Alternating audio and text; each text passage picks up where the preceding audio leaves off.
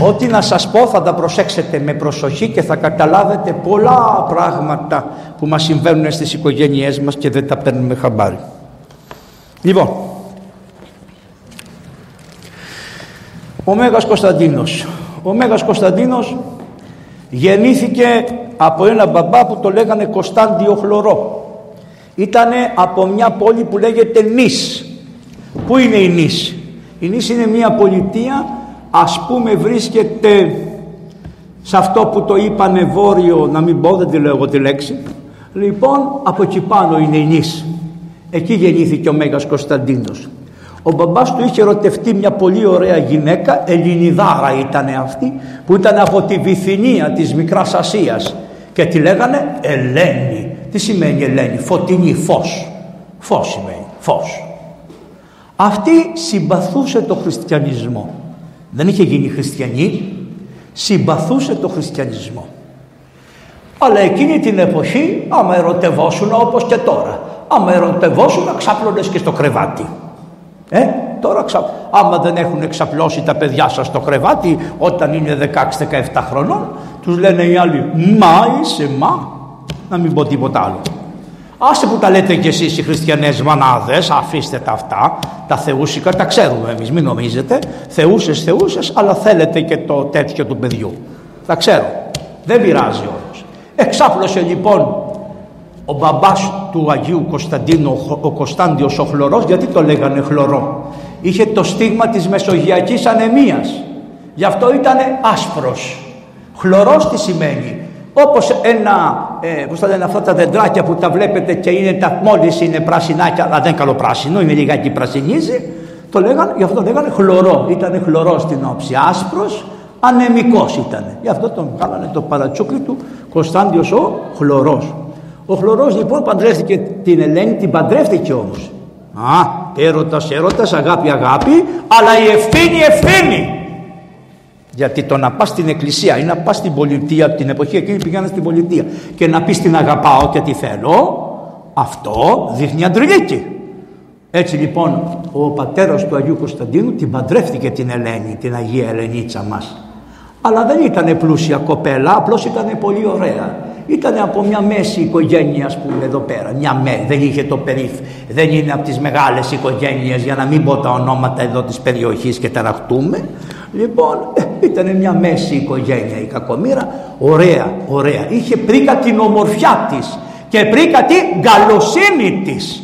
Αυτές είναι δύο πρίκες σε μια γυναίκα. Η ομορφιά και η καλοσύνη. Καλό είναι αυτό. Καλή πρίκα είναι αυτή. Τώρα, αν έχετε λεφτουδάκια, ναι, Έλεγε η μαμά μου, Θεός χωρέστηνε, σου λέω μαμά θα πάρω καμιά ωραία και πώς το λένε και καλή και φτωχιά. Γιατί μου λέει άμα ήταν ωραία και καλή και πλούσια θα σου κακοπήγαινε. Καταλάβατε, έτσι τα λέτε όλες, το ξέρω, μη στεναχωριέστε. Λοιπόν, υπάρχουν και ωραίες και καλές και πλούσιες. Αλλά η πλούσια, αν δεν πάρει πλούσιο, θα είναι πάντα ο, ο άντρας της από κάτω από αυτήν. Στο γάμο θέλουμε να έχουμε ταυτότητα, ισότητα, αγάπη και να μην μας χωρίζουν τα πράγματα. Πρέπει να είμαστε προσεκτικοί. Έτσι το κορίτσι λοιπόν το παντρεύτηκε αυτός και αφού γκαστρώθηκε εγέννησε το παιδάκι που επειδή το, ήταν Κωνσταντιος ο πατέρας του ο χλωρός αυτό το βγάλανε Κωνσταντίνο δηλαδή μικρό Κωστάκι. Σαν να το λέγατε Κωστάκι. Κωνσταντίνος σημαίνει Κωστάκης. Αυτό σημαίνει ο Κωστάκης στα λατινικά.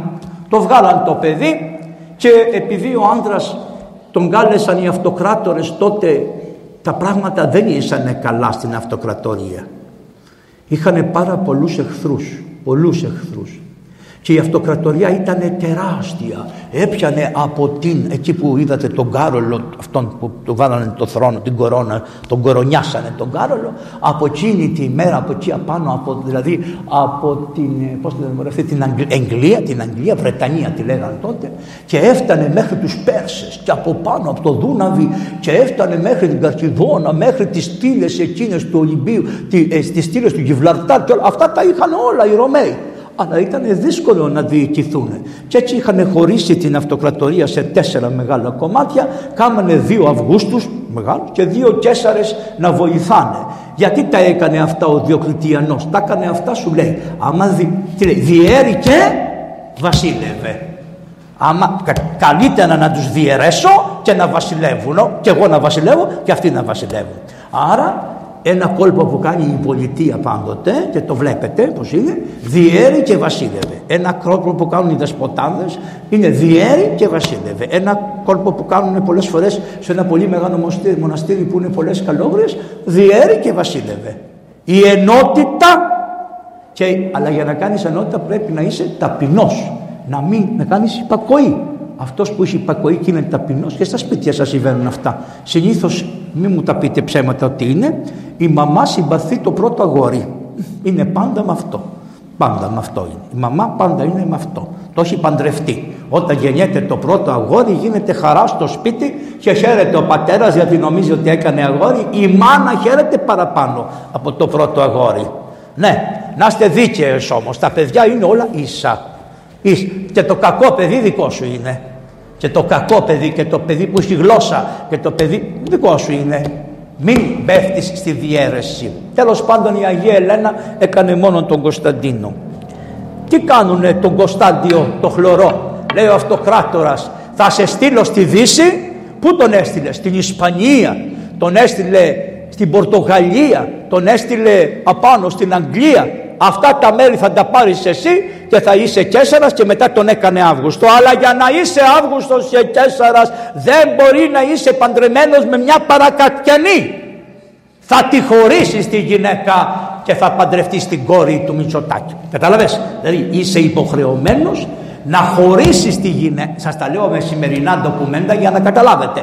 Δεν μπορείς να πάρεις να είσαι πρωθυπουργός αυτής της περιοχής και να μην παντρευτείς την κόρη ενός άρχοντα. Θα τη χωρίσεις και του λένε να τη χωρίσει την Αγία Ελένη. Και στεναχωρήθηκε ο Κωνσταντιος και είπε πώς να χωρίσω τη γυναίκα της νεότητός μου; Πώς θα χωρίσω τη γυναίκα που αγαπάω; Πώς θα τη χωρίσω; Και σηκώνεται η Ελένα, η Αγία Ελένη και του λέει να με χωρίσεις. Γιατί αν με χωρίσεις και γίνεις βασιλιάς Μόνο μία υποχρέωση θέλω. Το παιδί μου να είναι ο πρώτος που θα μπορεί να πάρει τη βασιλεία. Μη μου χαλάσεις το παιδί. Μη μου διώξεις το παιδί από τη σειρά της βασιλείας. Να είναι το πρωτότοκό σου παιδί. Λέει αυτό θα είναι γιατί το ρωμαϊκό δίκαιο αναγνώριζε τα παιδιά με τη σειρά που γεννηθήκανε σε έναν πατέρα. Καταλάβατε δεν μπορούσε να πετάξει το παιδί και της είπε αυτό θα γίνει. Ε του λέει εγώ θα γίνω χριστιανή δεν θα ξαναπαντρευτώ ποτέ. Θα αγαπάω μόνο σένα η Αγία Ελένη. Τι ωραία τι ωραία Αγία. Θα αγαπάω λέει μόνο σένα. Μόνο σε παρακαλώ πάρα πολύ το παιδί μας και τα μάτια σου. Και της είπε ο Κωνσταντιος ναι το παιδί μας και τα μάτια μου και του έδωσε την ευχή την ευλογία να φύγει και να πάει εκεί και παντρεύτηκε μια άλλη γυναίκα που ήταν κόρη του Διοκλητιανού του βασιλιά. Ποιος είναι ο Διοκλητιανός, αυτός που σκότωσε την Αγία Εκατερίνα, αυτός που σκότωσε τον Άγιο Παντελεήμονα, αυτός που σκότωσε τον Άγιο Δημήτριο, αυτός που σκότωσε τον Άγιο Γεώργιο, αυτός ο Διοκλητιανός είχε μια κόρη που την έδωσε στο Κωνσταντιο το χλωρό και γέννησε αδέρφια στο Μέγα Κωνσταντίνο. Το καταλάβατε; Έτσι ήταν την εποχή εκεί.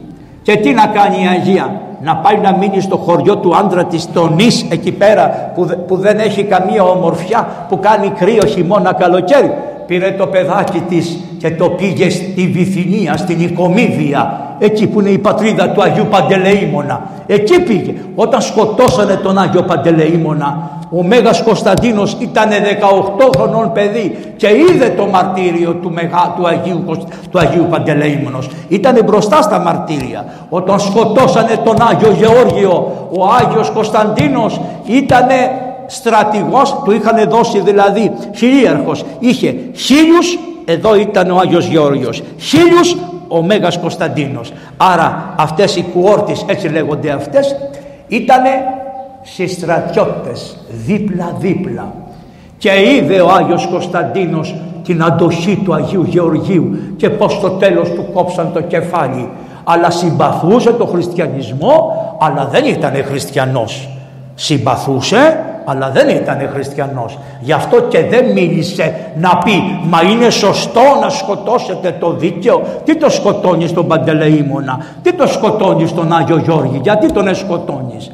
Όχι, δεν μίλησε. Και αυτό μετά το είχε τροπή του ο Μέγας Κωνσταντίνος ότι σε κατάλληλη στιγμή δεν μίλησε. Και γιατί δεν μίλησε, γιατί δεν μίλησε, για να γίνει βασιλιάς. Για να γίνει βασιλιάς σου λέει, αν μίλησω θα χάσω το δικαίωμα από τον αυτοκράτορα να είμαι. Γιατί θα παρουσιαστώ κι εγώ ως συμπαθών τους χριστιανούς. Και αφού ο αυτοκράτορας σκοτώνει τους χριστιανούς αυτά, αυτά, αυτά, αυτά. Είναι και σήμερα με άλλες μορφές. Σου λένε μη βοηθήσεις τον άνθρωπο που τον αδικούνε. Μην πεις την αλήθεια για τον άνθρωπο που τον αδικούνε. Θα βρεις τον πελά σου για τον άνθρωπο που τον αδικούνε. Βούλωσέ το κάνε σιωπή. Πέρασε κάτω από το κύμα. Μη μιλήσεις μη μιλήσεις. Να ξέρετε ότι πολλοί άνθρωποι δεν μιλάμε. Δεν πειράζει. Ο Θεός να σας πω την αλήθεια δεν θα ζητήσει από όλους μας να είμαστε ήρωες. Δεν πειράζει. Όμως σε κάθε εποχή στέλνει ο Θεός δύο-τρεις ανθρώπους που έχουν ένα προφητικό, μια προφητική φωνή. Προφητική, δηλαδή τι σημαίνει προφήτης. Μιλάνε, μιλάνε για το Θεό μπροστά από τον Θεό. Δηλαδή ο Θεός δεν μιλάει και μιλάνε αυτοί για το Θεό λοιπόν προφημή μιλάνε μπροστά από το Θεό και λένε αυτά που θα ήθελε ο Θεός να πει ο, ο ίδιος και τα λένε αυτοί. Τους φωτίζει ο Θεός. Σε κάθε εποχή υπάρχουν τέτοιοι άνθρωποι. Ο λαός σιωπά, φοβάται, φοβάται δεν πειράζει. Αλλά να αγαπάει τους προφήτες αυτούς. Και πως το λέμε τον προφήτη πως το λέμε τον παπά Σταρβανίτικα πως το λέτε; Πρίφτη πρίφτη δεν το λέτε.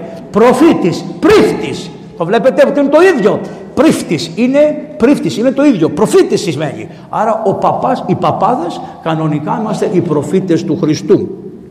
Μετά λοιπόν η Αγία, ο Άγιος Κωνσταντίνος τι έκανε; Ο αυτοκράτορας λέει για να μπορέσω να ελέγξω εγώ τον μπαμπά του που είναι στα άλλα μέρη θα κρατήσω το παιδί στην αυλή μου και όταν ήταν το παιδί μέχρι 8, 9 χρονών, 10 χρονών το είχε η Αγία Ελένα. Μόλις πήγε 10 χρονών το πήρε ο αυτοκράτορας και τι λέει; Ότι το παιδί αυτό θα το έχω εγώ να του μάθω το στρατό, να του μάθω γράμματα, να του μάθω την τέχνη του πολέμου, να του μάθω την τέχνη του διοικήν, να του μάθω τη γραφειοκρατία τη ρωμαϊκή και πράγματι η Αγία Ελένα τάφησε το παιδί.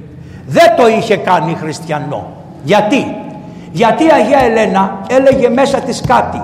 Εγώ θα διδάξω στο παιδί ό,τι καλύτερο μπορώ και το παιδί άμα θέλει, άμα θέλει, όταν θέλει, όποτε θέλει, όταν έρθει η ώρα θα γίνει χριστιανός. Δεν το πίεσε όπως και η μαμά του Αγίου Παντελεήμονος. Η μαμά του Αγίου Παντελεήμονος ήταν χριστιανή. Ο μπαμπάς του ήταν ειδωλολάτρης. Ποτέ δεν το πιασε το παιδί επειδή οι μανάδες είσαστε πιο κοντά στα παιδιά. Μαζί με το γάλα που του δίνετε Κατά πρώτον να ξέρετε τα παιδιά παντρεύονται γυναίκες που έχουν τα ίδια μάτια με τη μάνα τους. Όχι στα, στην ομορφιά, στον τρόπο που κοιτάνε. Γιατί το πρώτο πράγμα που βλέπει το παιδί στην αγκαλιά τι είναι; Τα μάτια της μάνας βρε. Τι, από πού αισθάνεται ασφάλεια το παιδί, από τη μάνα. Άρα τι αγαπά το παιδί, τι μάνα. Θα μου πεις αν κάποιο παιδί δεν έχει μάνα δεν πειράζει τον επόμενο. Ο πατέρα άμα έχει, γιατί είναι προχθές ήρθε ένα παιδάκι στην Επιτροπή Αναπηρίας και μου λέει ο πατέρας μόλις γεννήθηκε το παιδί πέθανε η μάνα μου λέει. Πώς πέθανε; Ευγήκε, πήρε μισή ευχή λέει και βγήκε στον δρόμο και τη χτύπησε αυτοκίνητο. Και το χάσε. Λοιπόν, την έχασε το παιδί τη μάνα και λέει το παιδί ναι μπαμπά μου αλλά αγαπάω τα μάτια σου του είπε μπροστά μου. Αυτό λέω κοίταξε πως δένει αυτό που σας λέω ότι όποια μάτια το μεγαλώνουν με αγάπη το παιδί αυτά τα μάτια το παιδί αγαπάει. Λοιπόν, μετά που έγινε λοιπόν 18 χρονών, 19 χρονών λέει τώρα ο Διοκλητιανός, ο κακούργος αυτός ο βασιλιάς θα τον εσκοτώσω γιατί άμα τον εσκοτώσω δεν θα έχει παιδί ο Κωνσταντιος ο χλωρός να φοβάμαι μη γίνει κι αυτός αυτοκράτορας και μας πάρει τη βασιλεία. Και τι έκαναν. Αυτοί κάνανε, είχαν ένα τσίρκο όπως είμαστε σήμερα, σήμερα είμαστε ένα τσίρκο. Εκείνη την εποχή τα τσίρκα ήταν φανερά, τώρα τα τσίρκα είναι κρυφά και παίζουμε όλοι μέσα στα τσίρκα. Ο καθένας παίζει και ένα ρόλο μέσα στο τσίρκο. Υπάρχουν λοιπόν στα τσίρκα Το μεγαλύτερο τσίρκο είναι η ελληνική τηλεόραση. Και αυτοί που είναι τα καλύτερα χειρότερα λιοντάρια της ελληνική τηλεόρασης, ποια είναι; Οι δημοσιογράφοι. Έχουν κάτι δόντια έτσι. Γκρότ. Εχθές σε γλύφουν, σήμερα σε δαγκώνουν, αύριο σε γλύφουν. Αυτό είναι γκρούτ, γκρούτ, να σε φάνε. Ε, τέτοια λοιπόν τσίρκο, ένα τέτοιο τσίρκο, πραγματικό τσίρκο. Αυτή εδώ η μπαστούνα, ξέρετε ποιανού είναι; Μου την έστειλαν εδώ. Αυτή η μπαστούνα είναι του πατρός Εφρέν του Αριζονίτη. Το 12 την έφτιαξαν να την έχει. Ο γέρος, τους λέω μωρέ, ο γέρος ήταν πιο κοντός από αυτό, αλλά πιανόταν από αυτό και περπατούσε. Κάθε φορά μου στέλνουν και μια μπαστούνα κανενό Αγίου και τις κρατάω και εγώ ευλογή. Αυτά είναι τα λεγόμενα τεμπελόξυλα βασικά, μα είχε και λίγο παραπάνω, στεκόντουσαν έτσι να κάνουν προσευχή. Λοιπόν, τι κάνει τώρα, αποφασίζει να το σκοτώσει. Αλλά λέει πώς θα τον σκοτώσουμε; Άμα το σκοτώσουμε φανερά, θα μας κυνηγάει ο πατέρας του. Α το σκοτώσουμε κρυφά. Και τι κάνανε. Κάνανε το εξής. Όταν γινόταν καμιά γιορτή μεγάλη, βάζανε κάτι αρκούδες, βάζανε κάτι λιοντάρια μέσα σε ένα μεγάλο τσίρκο και τους είχαν βγάλει τα δόντια όμως προηγουμένως. Και στο τέλος κατέβαινε ο αυτοκράτορας, καταλαβαίνετε τώρα, ο υπερφύελος άρχοντας, κάθε εποχή έχει υπερφύελους άρχοντες, κατέβαινε λοιπόν αυτός και με ένα μπαστούνι τα χτύπαγε τα ζώα τα ζώα λέει το δαγκό, άμα δεν είχαν δόντια, πώς να σε δαγκώσει το δόντι, το ζώο. Και τι τι είπανε, αυτό το έκανε ο Διοκλητιανός. Μια μέρα είπαν το εξής, θα βάλετε μέσα αρκούδες, λιοντάρια που να έχουν τα δόντια τους, να μην τους βγάλετε τα δόντια. Και λέει στον Κωνσταντίνο, Κωνσταντίνε παιδί μου, να σου κάνω τη χάρη να βγεις εσύ να παλέψεις με αυτά, γιατί εγώ είμαι κουρασμένος. Είδες, σου στρώνει, τον έστρωσε και έριξε το Μέγα Κωνσταντίνο μες στα λιοντάρια με τα δόντια και τις αρκούδες. Και του δώσανε ένα μπαστούνάκι. Αυτό το ξύλο, ένα μπαστούνι. Του δώσανε. Και με αυτό το μπαστούνι όταν κατάλαβε ότι του είχαν κάνει παγίδα για να το σκοτώσουνε με το μπαστούνι και με τη δύναμη του Θεού της μάνας του όπως ο Άγιος Παντελεήμων τι είπανε, τι, πώς φανερώθηκε η αγιοσύνη του Αγίου Παντελεήμονος. Ένα φίδι δάγκωσε ένα παιδί και πέθανε το παιδί. Και ο Άγιος το βρήκε πεθαμένο και του λένε είσαι γιατρός κάνε το καλά μα τον πεθαμένο ο γιατρός δεν μπορεί να τον κάνει καλά. Και θυμήθηκε το Θεό της μάνας του και είπε ο Θεός της μάνας μου ο Χριστός να σε κάνει να σε αναστήσει. Και το ανέστησε το παιδί. Και όχι μόνο ανέστησε το παιδί αλλά και το φίδι έσκασε. Και από τότε ο Άγιος Παντελεήμων έγινε χριστιανός. Και ενώ το λέγανε Παντελέοντα τι σημαίνει παλεύω με όλους έτσι και ο Άγιος Κωνσταντίνος Παντελέωνας ήταν πάλευε με όλους λοιπόν. Και αυτός τι είπε ο Θεός της μάνας μου της Ελένης ο Θεός της μάνας μου που πιστεύει η μάνα όλα μου η Ελένη Ας με βοηθήσει να νικήσω τα θηρία, την αρκούδα και τα λιοντάρια που μου ρίξανε με τα δόντια τους στα άγρια και τα σκότωσε τα ζώα και όταν τα είδε αυτό αυτοκράτορα σου λέει θα κάνω κάτι άλλο. Τι έκανε; Τον έστειλε αξιωματικό να πολεμήσει τους Πέρσες αλλά τον έστειλε με προδότες. Τι είπε, την ώρα που θα πολεμάει ο Κωνσταντίνος θα υποχωρήσετε οι υπόλοιποι, θα τον αφήσετε εκτεθειμένο να τον σκοτώσουν.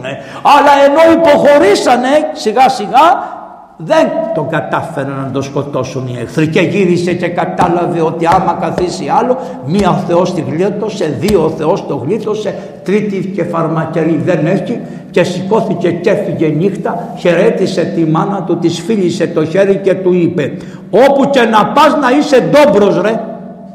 Η Αγία Ελένη σαν τις παλιές τις Ελένες που ήταν κάτω στη Σπάρτη τι λέγανε αυτές ήταν η επιτάση θα είσαι ντόπρος σε αυτό που ανέλαβες θα είσαι άντρας θα το φέρεις εις πέρας μέχρι θανάτου θα αγωνιστείς για την αλήθεια.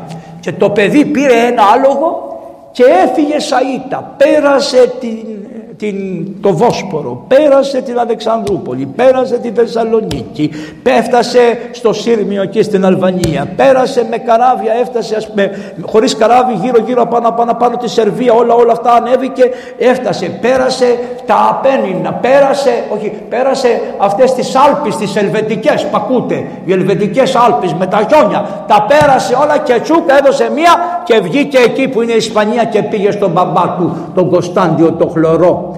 Και του είπε αυτός παλικάρι μου δεν σε είχα δει ποτέ.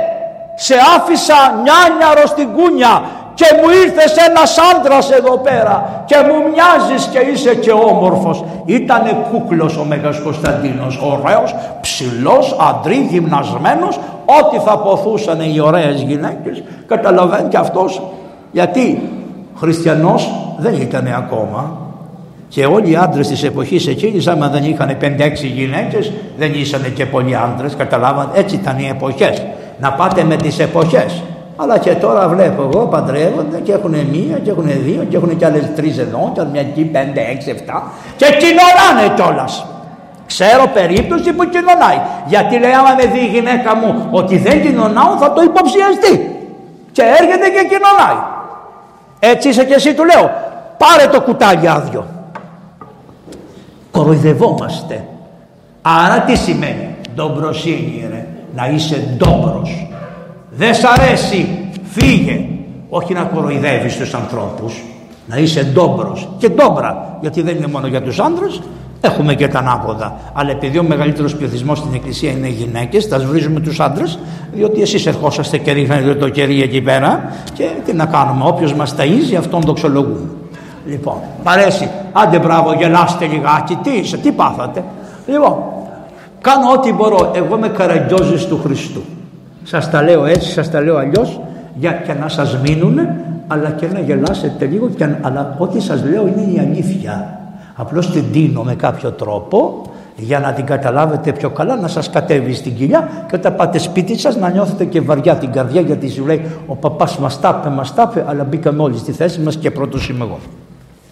Ακούστε λοιπόν, του λέει ο πατέρας του καλώς ήρθες παιδί μου, εγώ θα πεθάνω σε λίγο. Θα πεθάνω και θα σου αφήσω τη βασιλεία. Αλλά θα πρέπει να δω. Καλά, όμορφος είσαι, αντράκι είσαι, αλλά έχεις νιονιό, έχεις μυαλό ή το έχεις ακατοίκητο. Για να δω. Τον έστειλε λοιπόν στη, στην, στην, ε, ε, στην Αγγλία να παλέψει με ένα λαό που λέγονται πίκτες. Αυτοί οι πίκτες τι χαρακτηριστικό είχαν. Από πάνω μέχρι κάτω ήταν γεμάτοι τατουάζ. Αυτοί είχαν τα τατουάζ. Οι βάρβαροι φοράγανε τατουάζ στους αρχαίους χρόνους. Και τώρα έχουμε όλους τα τουάζ από πάνω μέχρι κάτω. Ένα τριαντάφυλλο στον ποπό, ένα εδώ, μια χρειά 95 χρονών πήγα και την είδα και είχε κάνει τα τουάζ εδώ και είχε γράψει το όνομα του άντρα της που πέθανε. Μαργριά της λέω σε λίγο θα πας να το βρεις τον άντρα. Τι ανάγκη έχεις να γράψεις το όνομα εδώ πέρα; Τατουάζ. Τα... Και πόσο πληρώνουν για τα τατουάζ; Και άμα θέλουν να τα βγάλουν δεν βγαίνουνε. Οι αρχαίοι Έλληνες έλεγαν δεν θα κάνω τίποτα στο σώμα μου που δεν μπορώ να το ελέγξω να το ξαναβγάλω. Σοφή. Τι σας ετοιμάζω με τα τατουάζ; Το σημείο του Αντιχρίστου. Όταν θα, θα έρθει η ώρα να σου πούνε θα στο βάλουμε εδώ πάνω όλοι θα πούν κακό είναι σιγά καλέ όλοι τατουάζ έχουμε. Καταλάβατε; Άπλωσαν αυτή τη βλακεία του τατουάζ, τατουάζ, τατουάζ, τατουάζ, τατουάζ. Λεφτά, λεφτά, λεφτά, λεφτά. Άμα πας σε ένα γιατρό και δεν πάρεις απόδειξη, τον πιάνει η εφορία. Εκείνα αυτά τα μαύρα τατουάζ, το τι λεφτά δίνουν και δεν τους πιάνει κανένας. Άμα πάρουν τη μισή Ελλάδα και του πούνε, έλε εδώ ρε, πού το έκανες, για πάμε εκεί που το έκανες, πού είναι το αποδεικτικό, πού είναι το αποδεικτικό, μόνο το Παπαντώνη ξέρει να κυνηγάνε για να βρούνε μισό, μισό, μισό ε, του λεπτού, πώς το, μισό του ευρώ, πώς το λένε, για το μισό ευρώ μπορεί να σε κυνηγήσει. Και τους άλλους είναι τα καλά παιδιά γιατί, γιατί δουλεύουν στη νέα εποχή. Αυτή είναι η νέα εποχή. Η ετοιμασία του κράτους του Αντιχρίστου. Παγκόσμιο. Γι' αυτό τι λένε, τι λένε, τι ερώτηση κάνουνε; Απλή ερώτηση. Δεν πιστεύω να έχεις τατουάζ και φεύγεις επειδή είπα για τα τατουάζ. Εξάλλου έχουμε τατουάζ σε φανερά και σε κρυφά. Οπότε δεν σε βλέπω σένα. Παλικάρι μου συγγνώμη που σε πειράζω έτσι. Να σε καλά. Χριστός Ανέστη. Λοιπόν. Ε, τι σας έλεγα; Άλλε. Λοιπόν προχωράμε. Τατουάζ. Πάλεψε με αυτούς τους νίκησε. Τέλος πάντων έβαλε μία τάξη στην αυτοκρατορία του εκεί πέρα αυτό το κομμάτι. Πέθανε ο πατέρας του, τον, τον άφησε στο στρατό. Ο στρατός τον απεδέχθηκε, τον έκαμε άρχοντα κτλ και ο, αυτός που του φύγε, ο Γαλέριος που του έφυγε από εκεί σκύλιασε και ήθελε σώνει και καλά να τον σκοτώσει τον Κωνσταντίνο. Θα σας περάσω, θα σας πάω πιο γρήγορα την ιστορία. Υπήρχε τώρα στην, στην, στη Ρώμη, υπήρχε ένας αυτοκράτορας, το λέγανε Μαξιμι, είχαν γίνει 4-5 κομμάτια, χαμός στο ίσωμα. Οι βασιλιάδες όταν είναι ταπεινοί και καλοί και μικροί και δεν έχουν μεγαλώσει πολύ να μην πω τι, λοιπόν είναι καλοί. Καλημέρα σας, τι κάνετε, πώς είστε, ευχαριστώ πάρα Είναι πώς είναι της προεκλογική εβδομάδα που περνάνε όλοι και σας χαιρετάνε και σας λένε τι κάνετε, καλή μου κυρία, βρε πότε την ξανάτε στην καλή κυρία τώρα, στις αηδίες, πηγαίνουν στις λαϊκές, τους κυνηγάν, έχουν και δύο-τρεις ε, αστυνομικούς κρυφά να τους φυλάνε, μην τους δει κανένας και τα λοιπά. Τέλος πάντων, το ξέρετε, έτσι. Κανένα. Δεν τρέπονται, δεν τρέπονται. Δεν έχουν άλλες μέρες. Μόλις τελειώσει και βγούνε, θα, μετά από τέσσερα χρόνια θα ξανάρθουν. Αυτό δεν είναι. Λοιπόν, αυτό έκανε και αυτοί. Ήτανε καλοί βασιλιάδες μέχρι που να γίνουν. Μόλις γινόντουσαν και φοράγαν την κορώνα, και αυτή η κορώνα είχε εδώ ένα πράγμα και δεν έβγαινε ο διάολος πάνω το κεφάλι. Τα ξέρετε και στα δικά μας τα κατατόπια πώς γίνονται αυτά. Λοιπόν, κακοί, δίστροποι, γκρινιάριδες, φόρους, φόρους, φόρους, φόρους, φόρους. Ο λαός αγανακτούσε και ήταν και υβριστές και ταλέποροι και ήταν και αντίχριστοι γιατί δεν θέλανε το Χριστό ενώ στην αρχή κάνανε δεν πειράζει καλοί είστε όλοι μετά πηγαίνανε με τον διάολο. Αυτά έκανε ο αυτοκράτορας που είχε τη Ρώμη. Λοιπόν και ο Μέγας Κωνσταντίνος επειδή κάτι πείραξε και τους στρατιώτες του και επειδή πολεμούσε τους χριστιανούς και επειδή ο πατέρας του του είπε, τι του είπε ο πατέρας; Οι χριστιανοί είναι το καλύτερο κομμάτι της αυτοκρατορίας 10 περίπου τις 100 είναι οι χριστιανοί μέσα στην αυτοκρατορία. Δεν είναι μεγάλο το ποσοστό είναι πολύ μικρό 10% γι' αυτό να μην φοβάστε τα μικρά ποσοστά. Δεν πειράζει γιατί τρεις χριστιανοί μπορούν να ανακατέψουν τον κόσμο όλο να τον αλλοιώσουν τον κόσμο όλο. Γι' αυτό τι του είπε, να στηρίζεσαι στο 10% του πληθυσμού που είναι ορθόδο, που είναι χριστιανοί. Είναι καλοί ανθρώποι χριστιανοί. Όπου τους χρησιμοποίησα, όπου τους έβαλα, στρατιώτες τους έκανα, διοικητές τους έκανα, οικονομικούς τους έκανα, εφόρους τους έκανα. Ό,τι τους έκανα, αυτοί που πραγματικά πιστεύανε στο Χριστό του λέει, είναι καλά παιδιά. Άρα τι ήταν, ο Κωνσταντίνος δεν είχε αποφασίσει τι Θεό θα έχει. Η μάνα του ήταν χριστιανή. Ο πατέρας του είχε γίνει χριστιανός λένε στο τέλος και του παρήγγειλε να είναι με τους χριστιανούς. Όταν λοιπόν έμαθε ότι γίνεται διωγμός στη Ρώμη από αυτούς αλλά του γράψανε γράμματα και οι πολιτείες και του λένε δεν είναι ο διωγμός των χριστιανών είναι ο διωγμός όλων των ανθρώπων μας κλέβει ο βασιλιάς, μας ταλαιπωρεί ο βασιλιάς, μας δημιουργεί προβλήματα, έλα να μας γλιτώσεις. Και πήρε το στρατό και ανέβηκε στην Ελβετία και από την Ελβετία πέρασε κάτι Ιταλικές Άλπεις όπως λέγονται αυτές και κατέβηκε στη Ραβένα και κατέβηκε και κανείς δεν τον ενόχλησε και έφτασε έξω από τη Ρώμη και τότε ο βασιλιάς που καθόταν μέσα είπε έφτασε ο Κωνσταντίνος εδώ θα κάνουμε πόλεμο. Και τι σκέφτηκε ο πονηρός. Είπε θα φτιάξω μία γέφυρα πάνω στον ποταμό, τον Τίβερη που θα τη, τη λέγανε Μουλβία τη γέφυρα και σε αυτή τη γέφυρα δεν θα τη φτιάξω καλή ώστε αν τολμήσει ο Κωνσταντίνος να περάσει από αυτήν επειδή ο Κωνσταντίνος έχει ένα χαρακτηριστικό όπως είχε ο Μέγας Αλέξανδρος. Ο Μέγας Αλέξανδρος είχε το εξής χαρακτηριστικό. Όχι όπως είναι τώρα η δική μας. Ο Μέγας Αλέξανδρος πήγαινε πρώτος στον πόλεμο μπροστά. Και όταν τελειώνει ο πόλεμος και γυρίζαν πίσω ερχόταν τελευταίος γιατί ήθελε να δει ότι σωθήκαν όλοι να γυρίσουν πίσω. Και μετά ερχόταν ο Αλέξανδρος. Όταν πήγαινε πρώτος για να πολεμήσουν πήγαινε μπροστά. Και όταν γύριζε γύριζε τελευταίος για να είναι σίγουρος ότι δεν έμεινε κανείς στο πεδίο της μάχης ζωντανός γιατί μπορεί καμιά φορά να ήταν κανένας που τον είχαν τρυπήσει τα βέλη και ο άνθρωπος ψυχοραγούσε τους έπαιρνε στην πλάτη ο Αλέξανδρος να τους γυρίσει το ίδιο μαθήτευσε και ο Μέγας Κωνσταντίνος και έκανε το ίδιο. Τι είπε λοιπόν αυτός; Θα του γίνει η παγίδα. Θα μπει αυτός με το στρατό του πάνω στη γέφυρα. Εμείς θα έχουμε πειραγμένη τη γέφυρα. Θα βουλιάξει και θα αφού σκοτώσουμε τον Κωνσταντίνο. Λοιπόν και ο Κωνσταντίνος είχε πολιορκήσει τη Ρώμη και σκεφτόταν και έλεγε σε ποιο Θεό να προσευχηθώ; Σήκωνε τα χέρια να προσευχηθείς στο Μήθρα. Εμείς, εγώ μόλις άκουγα Μήθρας θυμόμουν Μιτζήθρα. Ε, ωραία, ε, ωραία η Μιτζήθρα, η Μαντρανέη και αυτό, τι ωραίο.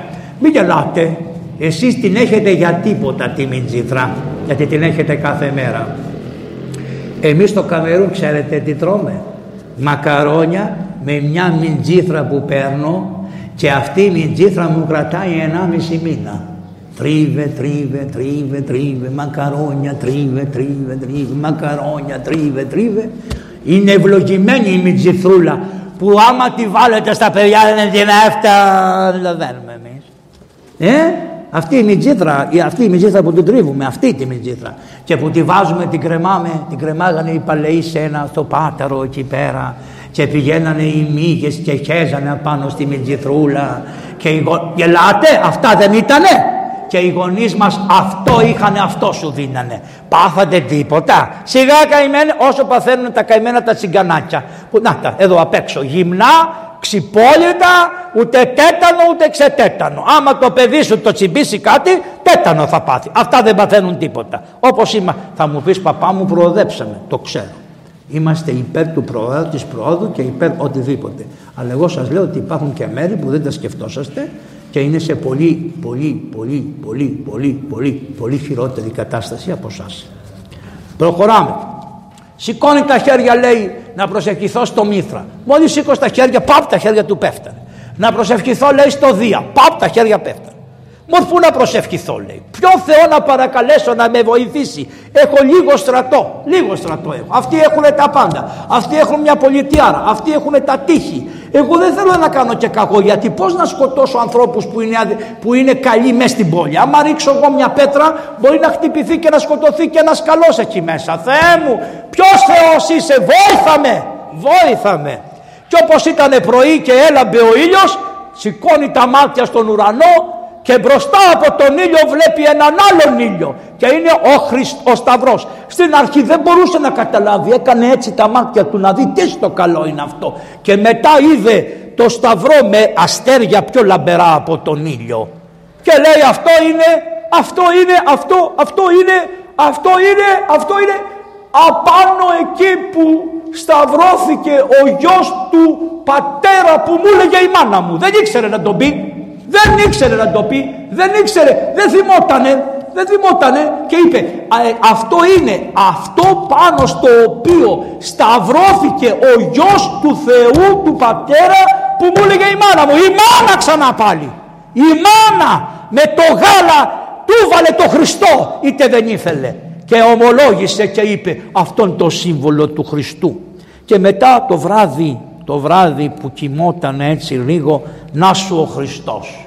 Ο Χριστός του είχε φανερωθεί κι άλλη μια φορά όταν ήταν μικρό παιδί αλλά δεν το καταλάβαινε ποιος ήταν τώρα του φανερώθηκε ο Χριστός και του είπε εν τούτο νίκα με αυτό θα νικήσεις και του λέει ό,τι βλέπεις φτιάξτο και πήρε λοιπόν την άλλη μέρα ξύπνησε και έφτιαξε λοιπόν πήρε τους χρυσοχώους και τους είπε ελάτε και φτιάξανε λοιπόν το σταυρό και φτιάξανε το χρού του Χριστού το ρο, το ρο το σταυρό έτσι εδώ. Μετά έβαλε ένα στεφάνι χρυσό, ολόχρυσο και εδώ κρεμάστηκε ένα ύφασμα κόκκινο και ήταν και ήτανε ο Κωνσταντίνος και τα δυο του τα παιδιά που είχε κάνει. Γιατί και ο Κωνσταντίνος του κάμανε τα ίδια. Του είπε αγαπούσε μια γυναίκα σαν τη μάνα του πολύ καλή. Κατά μάνα κατά κύρι κατά γιο και θυγατέρα τα ίδια που έκανε ο πατέρας σου στη μάνα του έκαμε και ο Κωνσταντίνος. Είχε μια γυναίκα που την αγαπούσε πολύ. Αλλά δεν ήταν και αυτή φημισμένη και του είπανε θα πάρεις την κόρη του αυτοκράτορα ξανά χώρισε τη γυναίκα και πάρε την κόρη του αυτοκράτορα. Και του δώσανε μια κοπέλα Πόσο χρονών ήταν βρεσείς, δέκα χρονών. Τον παντρέψανε με μια κοπέλα δέκα χρονών. Έπρεπε να περιμένει να της έρθουν τα έμεινα. Δεν τα ξέρετε για να την παντρευτεί. Και αυτός αγαπούσε την άλλη. Μπρος γκρεμός και πίσω ρέμα. Και την πήρε. Αυτή η μικρή όμως δέκα χρονών ήτανε, αλλά ήτανε διαβόλισσα. Ήταν κουκλάρα από 10 χρονών, είχε όλα τα χαρίσματα, είχε πανέξιμη γιατί είχε μεγαλώσει μέσα στα παλάτια, μες στην οικογενειοκρατία των αυτοκρατόρων, ήταν οργανωμένη, καταλάβατε. Και μόλις πήγε 14 χρονών, γκαστρώθηκε κιόλας και του έκαμε και παιδιά και τι είπε; το παιδί που έχει με την πρώτη γυναίκα θα πάρει τη βασιλεία. Θα το σκοτώσω το παιδί για να πάρουν τα δικά μου τα παιδιά τη βασιλεία. Θα βρω εγώ τον τρόπο να το σκοτώσω το παιδί. Ένα καλό παιδί το πρώτο παιδί του Κωνσταντίνου. Το λέγανε Κρίσπο. Τον βοήθησε τον πατέρα τους όλους τους αγώνες. Ευλαβικό, τίμιο, καλό παιδί. Καλό παιδί ήταν.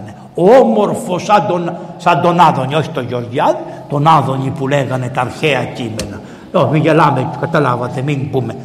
Τον Άδωνη τον παλιό. Λοιπόν, έτσι λοιπόν Κοιτάξτε, είμαστε μετά τις εκλογές αμέσως. Δεν μπορεί ο Παπαβαγγέλης κάτι θα σας πετάξει έτσι ωραίο για να γελάσετε. Λοιπόν, ε, τι λέγαμε και τότε έφτιαξε αυτό, το έβαλε μπροστά, ξυπνάει ο στρατός και βλέπουνε. Οι χριστιανοί όταν το είδανε αυτό πήρανε θάρρος και λέει δόξα ο Θεός. Αν νικήσουμε, αν νικήσουμε θα λευτερωθούμε από τους ειδωλολάτρες που μας καταπιέζουν. Άρα θα αγωνιστούμε να νικήσουμε για τον βασιλιά μας τον Κωνσταντίνο. Και πράγματι βγήκανε, δεν μπορώ να σας περιγράψω πώς έγινε η μάχη, μπροστά πήγαινε αυτό το λάβαρο και από πίσω πηγαίνανε οι χριστιανοί και πιο πίσω πηγαίνανε και οι ειδωλολάτρες και όλοι οι άλλοι και είχαν πάρει και μισθοφόρους και τέτοια, η Βάγνερ της εποχής εκείνης, όλοι αυτοί τρέχανε και βγήκε και αυτός ο, ο, ο Μαξέντιος για να πολεμήσει και χάνουνε τη μάχη και τρέχει να γυρίσει στη Ρώμη να κλειστεί μέσα τύλη και από λάθος μπαίνει μέσα στη γέφυρα που της είχε πριονίσει τα ποδάρια.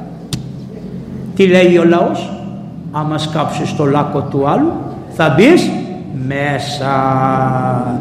Και το έχετε δει, εγώ είμαι 62 χρονών και τότε. Με όποιο νόμο κάνανε για να φαν τον άλλον πέσανε οι ίδιοι μέσα ακριβώς. Να το ξέρετε αυτό. Δεν τη γλιτώνεις. Υπάρχει τέτοιο το αφεντικό εκεί. Αυτός δεν κοροϊδεύεται. Τον βλέπετε εκεί πώς είναι. Εκεί έχει καντήλι. Εκεί, στην Αγία, εκεί μπροστά έχει καντήλι. Έχει καντήλι. Εδώ έχει καντήλι. Δεν έχει καντήλι εδώ. Γιατί εκεί έχει καντήλι. Τι σημαίνει; Έλεος. Είναι λεήμων. Εκεί ξέρεις τι σημαίνει; Εδώ είναι κρίση. Και η κρίση είναι ανήλαιος για τον μη ποιήσαντα έλεος. Εάν δεν κάνεις έλεος στον αδελφό σου, δεν θα σε ελεήσω λέει ο Θεός. Γι' αυτό είναι το μοναδικό που δεν έχεις καντήλι. Όλα στην εκκλησία έχουν καντήλια, ο θρόνος που θα γίνει η Δευτέρα παρουσία του Χριστού δεν έχει καντήλι. Και δεν είναι για το δεσπότη, μην το κουμπίσεις το, το πράγμα στο κεφάλι. Είναι έτσι. Δεν έχει καντήλι. Γιατί σημαίνει ότι εκεί είναι η κρίση θα γίνει και η κρίση του Θεού δεν πιάνεται ο Θεός φίλος με πονηριές. Ο Θεός εξετάζει την καρδιά του ανθρώπου.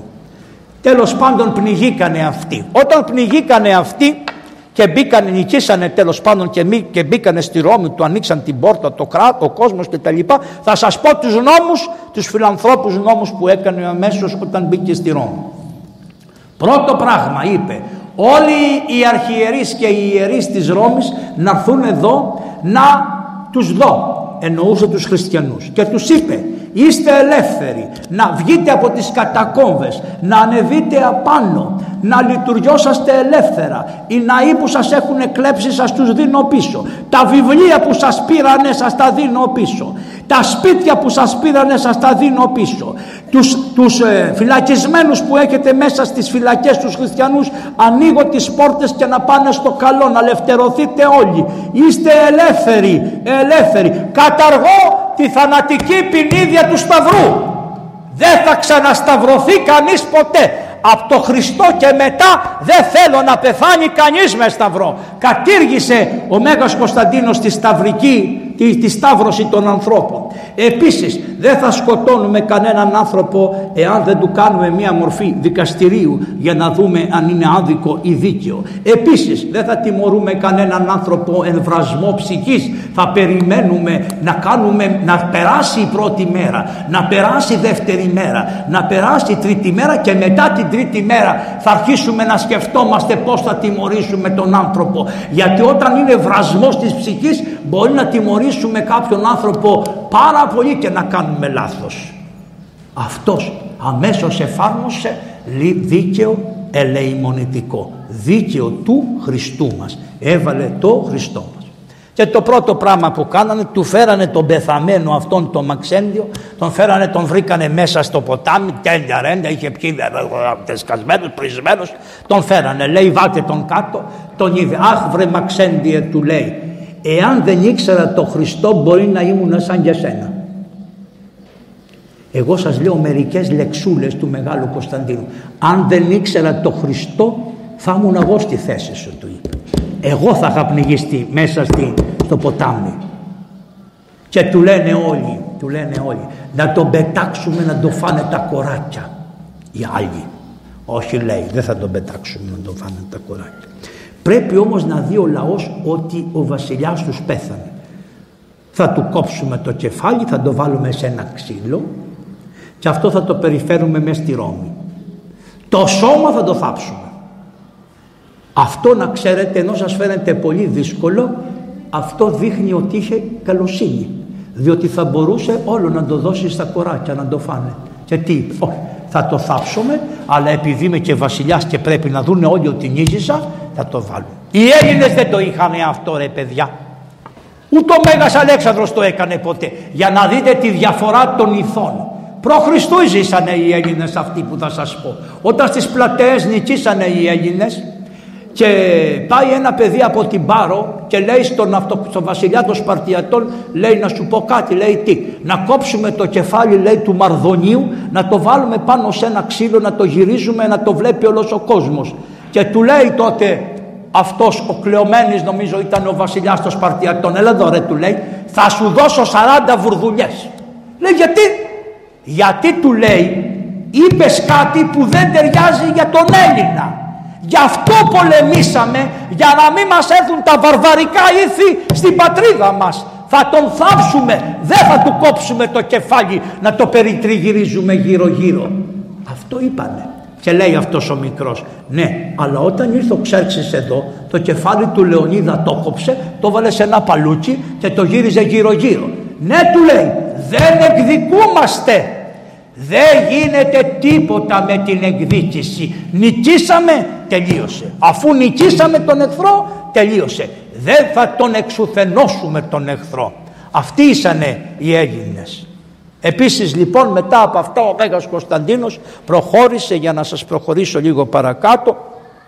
Είχε και αυτή τη γυναίκα τη Φαυστούλα, έκανε τα παιδιά και απεφάσισε ότι δεν του αρέσει η Ρώμη, θέλει να πάει να χτίσει μια άλλη πολιτεία σε άλλο μέρος.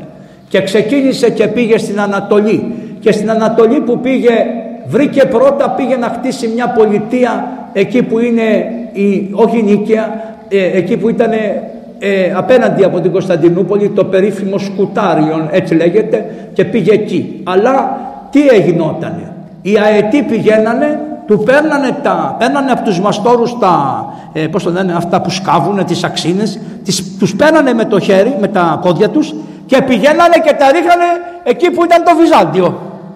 Καταλάβατε, οι αετοί που είναι σύμβολο αυτοκρατορικό παίρνανε με τα, με τα ποδάρια τους τα αυτά και τα πηγαίνανε στο Βυζάντιο. Και λέει, μα τι σημαίνει αυτό το πράγμα ρε παιδί μου; Τι παθαίνουμε και μας παίρνουν τις αξίνες, μας τις παίρνουν οι αετοί και τις πάνε εκεί πέρα; Το πρώτο ήταν αυτό.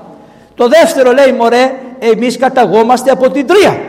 Είμαστε από την Τρία. Γιατί εμάς ο γενάρχης μας που μας γέννησε και μας έφτιαξε το Λάτιο και τα λοιπά ήταν ο Ενίας. Ο Ενίας τι ήτανε; Ο Ενίας ήταν ένας στρατιώτης που ήταν στην Τρία. Και όταν κατέλαβαν την Τρία Είπανε οι Έλληνες αφού είδανε λέει τόσο σκοτωμό και γινότανε είπε να πάψει ο σκοτωμός και όποιος σώθηκε να πάρει ένα πράγμα πολύτιμο και να σηκωθεί να φύγει. Και ο Ενίας πήρε την εικόνα του Θεού που είχε στο σπίτι του. Μόλις τον βλέπουν οι Έλληνες ότι είναι τόσο θεοφιλής, λέει πάρε και ακόμα ένα. Και γύρισε και πήρε τον πατέρα του Καλακώσα, τον πήρε από πίσω, τον Γεροαγγίση. Και όταν είδε, είδανε οι Έλληνες ότι είναι και φιλόθεοι και αγαπούν τους γονείς τους και αγαπάγε το γονεί του, το, λέει σήκω και πάρε ό,τι θέλεις και πήγε μέσα και πήρε τη γυναίκα, τα παιδιά όλα και αυτοί μετά φτάσανε στον Τίβερη και από τον Τίβερη ανεβήκανε απάνω και φτιάξανε το Λάτο και το Λάτο έγινε η Ρώμη. Και λέει λοιπόν να, να ξαναχτίσω την πολιτεία της Τρίας αφού αυτή ήταν η προγονική πατρίδα μας να φτιάξω την Τρία καινούρια και πάλι παρουσιάζεται ο Χριστός και του λέει όχι δεν μ' αρέσει Θα πας να χτίσεις εκεί που θα σου πω εγώ. Και παίρνει το γιο του τον Κρίσπο και πηγαίνει εκεί που είναι το Βυζά, εκεί που είναι η Κωνσταντινούπολη σήμερα και κατεβαίνει κάτω, πάει πρωί, πρωί, πρωί, πρωί, πρωί, έξι ώρα μόλις βγήκε ο ήλιος, λέει δώστε μου ένα δόρυ και πήρε ένα δόρυ και άρχισε να τα χαράσει τα, τα σύνορα από τη μια θάλασσα να τα πάει στην άλλη. Και λέει, του λέει το παιδί του, πατέρα, πατέρα, έχεις καταλάβει τι χαράζεις; Γιατί; Εχάραξε πολύ μεγάλα σύνορα. Ο Αλέξανδρος πάλι, γιατί σας είπα θα σας λέω και λίγο για τον Αλέξανδρο, ο Αλέξανδρος ξέρετε με τι το έκανε, με αλεύρι. Πήρε αλεύρι και έφτιαξε τα σύνορα της Αλεξάνδρειας. Με αλεύρι τα έκανε. Κάτι που δεν ξέρετε όμως και είναι πάρα πολύ ωραίο, μα πάρα πολύ ωραίο, όταν ο Αλέξανδρος πήγε στην Αίγυπτο, του είπανε ότι εδώ είναι θαμένος ο προφήτης Ιερεμίας. Γιατί το προφήτη Ιερεμία τον είχαν διώξει από τα Ιεροσόλυμα και πήγε στην Αίγυπτο, κατέβηκε στην Αίγυπτο και επειδή εκεί υπήρχαν Εβραίοι αλλά οι Εβραίοι αυτοί τόσοι τον μισήσανε που τον σκοτώσανε στην Αίγυπτο τον Άγιο Ιερεμία τον, τον, τότε ο, αυτο, ο, ο, ο Φαραώ του, του έφτιαξε τάφο και τον έβαλε σε ένα τάφο και από εκείνη την ημέρα που τον έβαλε στον τάφο τον προφήτη Ιερεμία όλη, όλη, όλη η Αίγυπτος έπαψαν οι κροκόδιλοι να τρώνε τους ανθρώπους και έπαψαν τα φίδια να δαγκώνουν τους ανθρώπους για τον προφήτη Ιερεμία. Όταν πήγε ο Αλέξανδρος εκεί του το έπανε αυτό ότι εδώ θα μένω σε ένας προφήτης των Εβραίων και αυτός ο προφήτης έχει τόσο χάρη που προστατεύει τον Φαραώ και δεν τον τρώνε. Και τι κάνει, ξεφάβει τον Ιερεμία, τον πάει στην Αλεξάνδρεια και τον έσπηρε τα κόκαλά του, τα κόκαλά του. Αυτά είναι ωραία πατέρες. Για, βλέπετε ότι και οι πολιτείες ακόμα και οι παλιές οι ειδωλολατρικές πολιτείες τις σκέπαζε η χάρη του Θεού. Και γύρω γύρω έβαλε στην Αλεξάνδρεια τα οστά του προφήτη Ιερεμία. Έτσι και ο, και ο Μέγας Κωνσταντίνος όταν του είπε το παιδί το Κρίσπος ρε μπαμπά σαν πολύ μεγάλη τι φτιάχνεις στην πόλη σταμάτα λίγο και τι του είπε. Θα σταματήσω εκεί που θα σταματήσει αυτός που πάει μπροστά και ποιος πάει μπροστά του λέει ρε πατέρα πηγαίνει ένας άγγελος και με οδηγεί πόσο πολιτεία, πόσο θα φτιάξω την πολιτεία. Γιατί μπροστά πήγαινε ένας αρχάγγελος, άλλο λένε πήγαινε ο Χριστός και, και πώς την είπε την πολιτεία Κωνσταντινούπολιος, πώς την είπε την, Παναγία, την, την, την, Κωνσταντινούπολη, για την Παναγία όχι. Πώς την είπε; Χριστούπολη.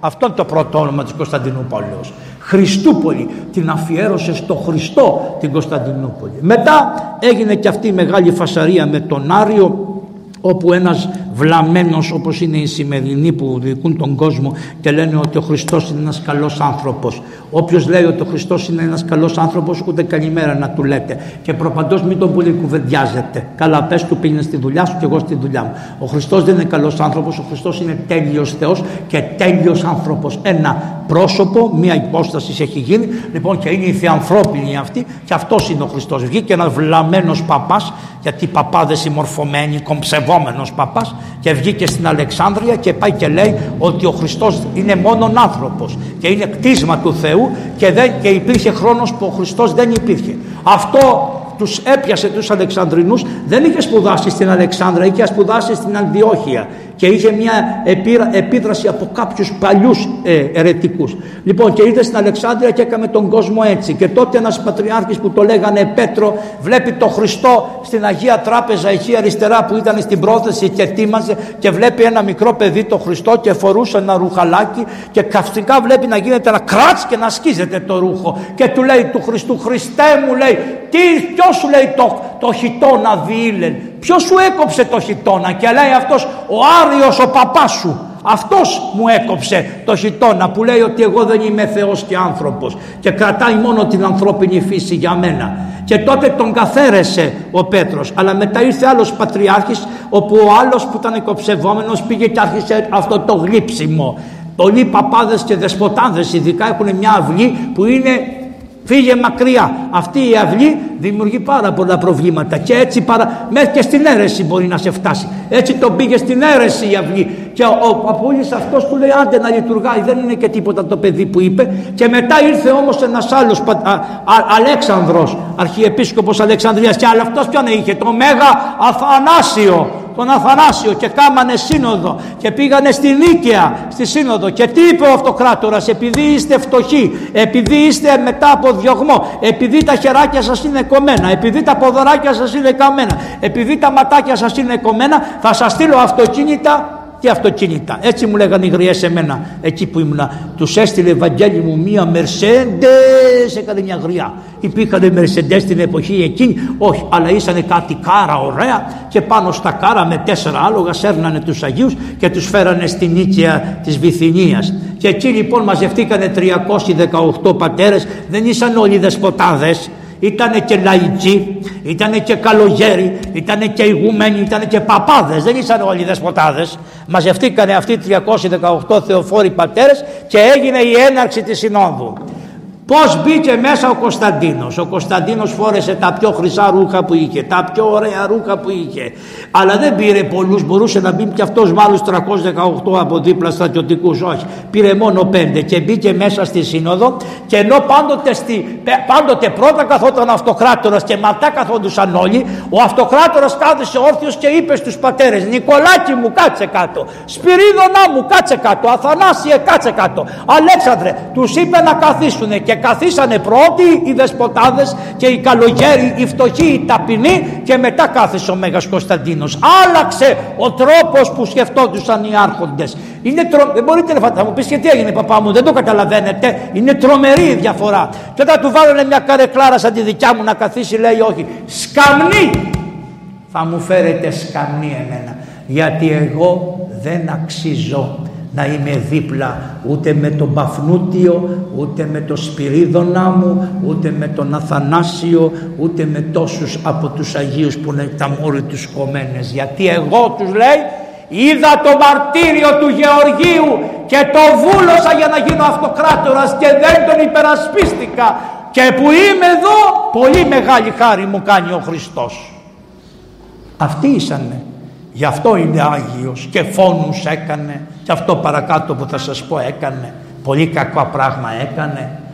Αλλά ο άνθρωπος είχε έψαχνε να δει τι θα γίνει. Δεν είχε βαφτιστεί ακόμα ήταν αβάπτιστος. Αγωνιζόταν να καταλάβει. Είναι η αλήθεια του Χριστού. Και άμα ένας χριστιανός πήγαινε και του λέγε τούτο ο άλλος πήγαινε και του λέγε τούτο ο άλλος του άλλο Προτού να αρχίσει η σύνοδος βρεθήκανε κάτι δεσποτάδες και είχαν κάτι χαρτιά και πήγανε και κατηγορήσανε και λέγανε ο, ο Μεγάρον είναι έτσι, ο Τέαδε είναι αυτή τη ρουφιανιά που υπάρχει πάντα. Και μόλις του τα δώσανε του Μεγάλου Κωνσταντίνου τα πέταξε στη φωτιά και λέει εγώ πάντως λέει άμα δω επίσκοπο ή παπά να αμαρτάνει θα τον σκεπάσω με την αλουργίδα που φοράω δηλαδή με το αυτοκατορικό μου ρούχο να τον εσκεπάσω να μην φανερωθεί η αμαρτία του. Και εσείς βρε ανόητοι φανερώνει ο ένας την αμαρτία του άλλου. Είστε άξιοι, είστε παπάδες, είστε δεσποτάδες.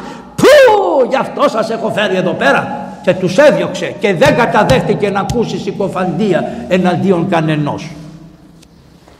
Η μαμά που ήτανε στην οικομίδια, φρόνιμη, ήσυχη, ελεημονητική, ταπεινή.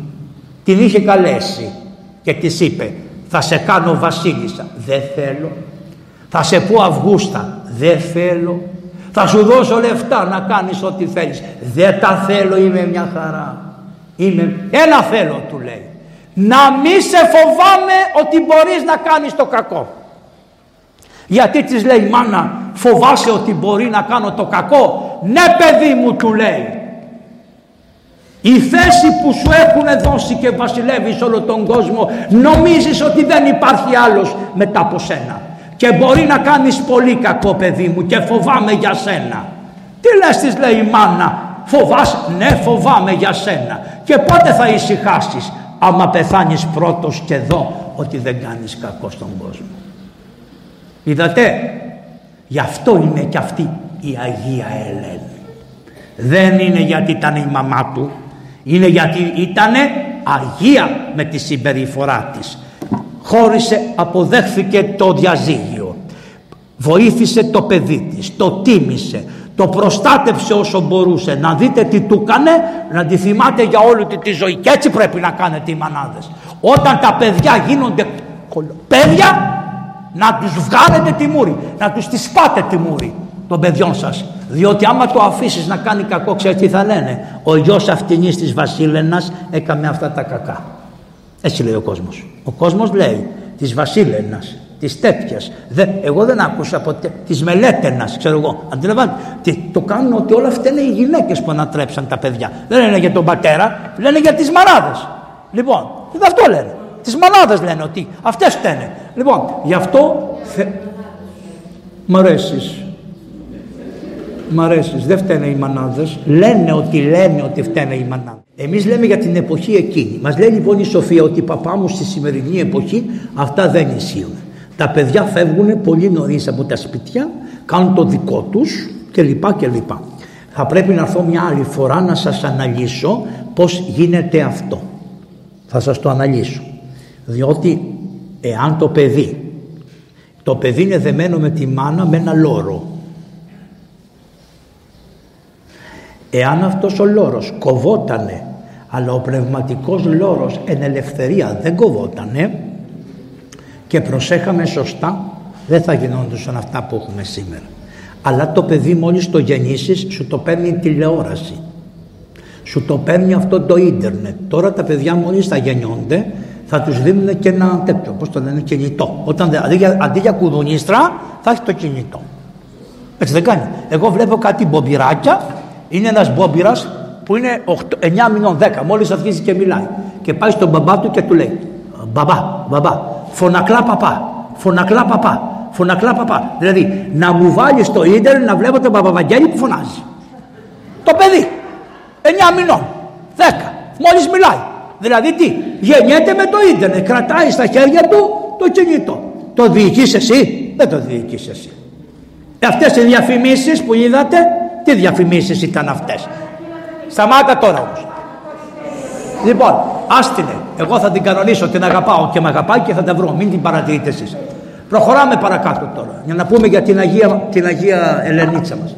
Λοιπόν, ο Κωνσταντίνος λοιπόν αφού έκαμε τη σύνοδο τους είπε των πατέρων να αποφασίσουν και όταν αποφασίσανε λέει το πιστεύω θα το γράψω εγώ με τα χέρια μου και πήρε το μελάνι και έγραψε το πιστεύω μόνος του και τους έβαλε όλους και υπογράψανε τα πρακτικά, δεν ήταν πρακτικά, δεν βγάλαμε, κάποια το πιστεύω βασικά ήταν και υπέγραψαν όλοι και τελευταίος υπέγραψε ο Κωνσταντίνος με κόκκινο μελάνι όμως, το κράτησε αυτό για αυτόν. Και αυτό το πιστεύω που έχετε μέχρι το τέλος του Ιού, δηλαδή προτού να αρχίσει και στο πνεύμα του Άγιον, όλο το έκαμε η πρώτη Οικουμενική Σύνοδος που το έκαμε ο Κωνσταντίνος. Τους περιποιήθηκε, τους φέρθηκε καλά.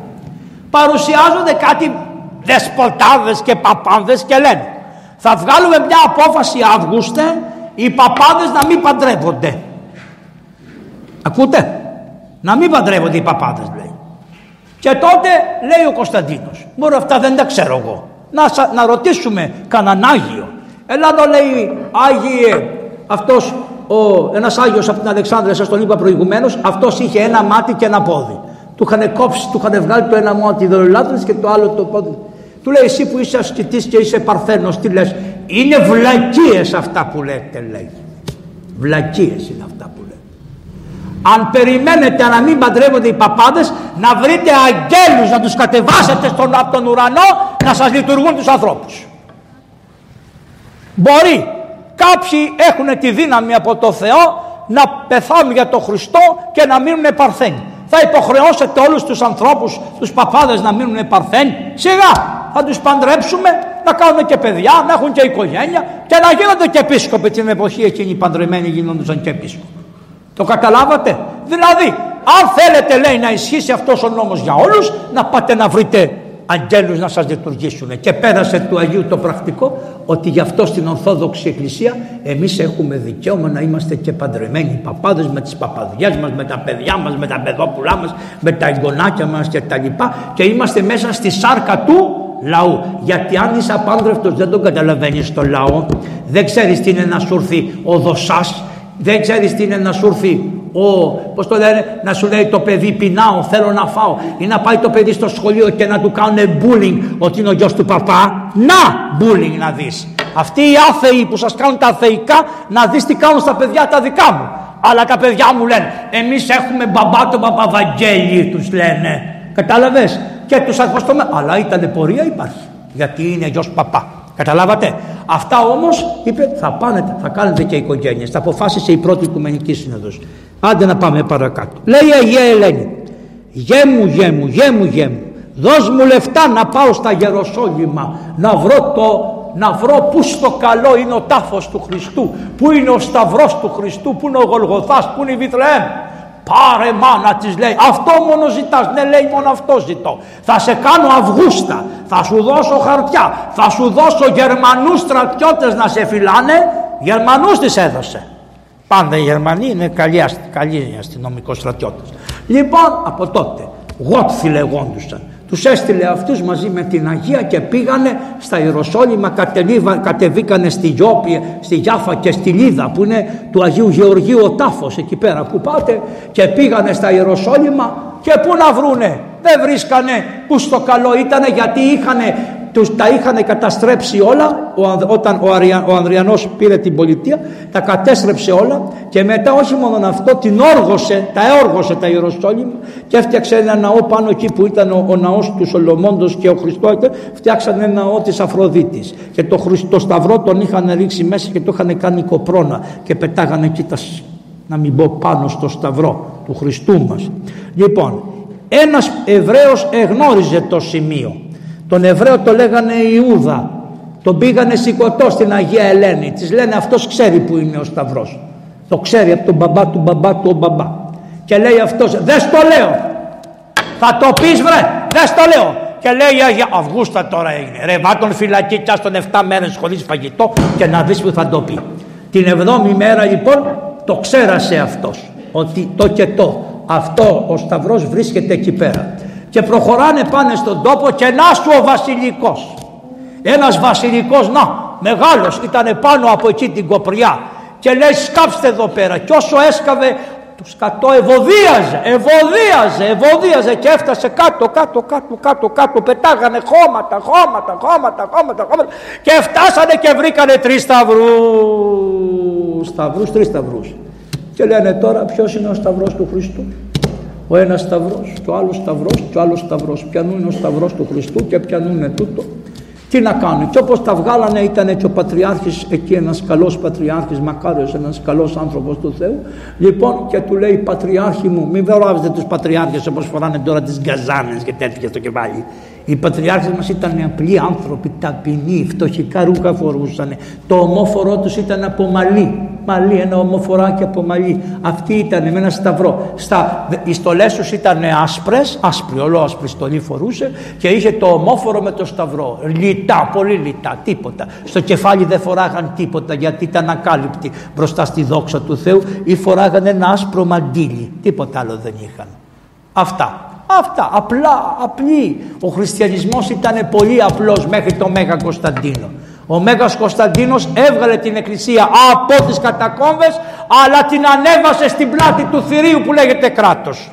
Δεν ξέρω αν έκανε καλά ή έκαμε λάθος. Με τα χρόνια αποκαλύπτεται ότι πολύ περισσότερο θα ήμασταν καλύτεροι αν δεν μας ήξερε κανείς και ήμασταν κρυμμένοι από το να μας ξέρουν γιατί μας πολεμάνε και εμείς πολεμάμε τον εαυτό μας. Εμείς πολεμάμε τον εαυτό μας.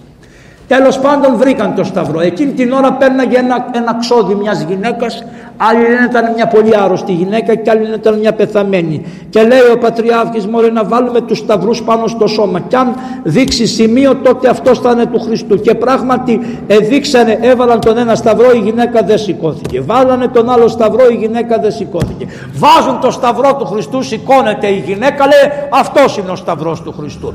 Αλλά ταυτόχρονα εκεί που σκάβανε και βρήκαν το σημείο του σταυρού εκεί που ήταν ο σταυρός βρήκανε και την επικ... αυτό που έλεγε Ιησούς Ναζωραίος βασιλεύς των Ιουδαίων. Βρήκανε και την πλάκα αυτή που την είχαν καρφώσει και ήταν τετραμερής ο σταυρός του Χριστού και είχε αυτό.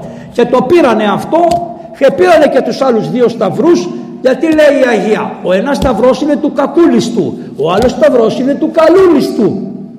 Αυτός ο σταυρός του καλούλιστου Καλός σταυρός είναι και αυτός γιατί ο άλλος έγινε παράδεισος. Όταν του είπε ο Χριστός σήμερα εν το παραδείσο, και ο σταυρός αυτός αγιασμένος σταυρός είναι γιατί και αυτός Άγιος ήταν αφού μετανόησε πάνω στο σταυρό. Και τι κάνει η πανέξυπνη βασίλισσα η Ελένη, τι κάνει.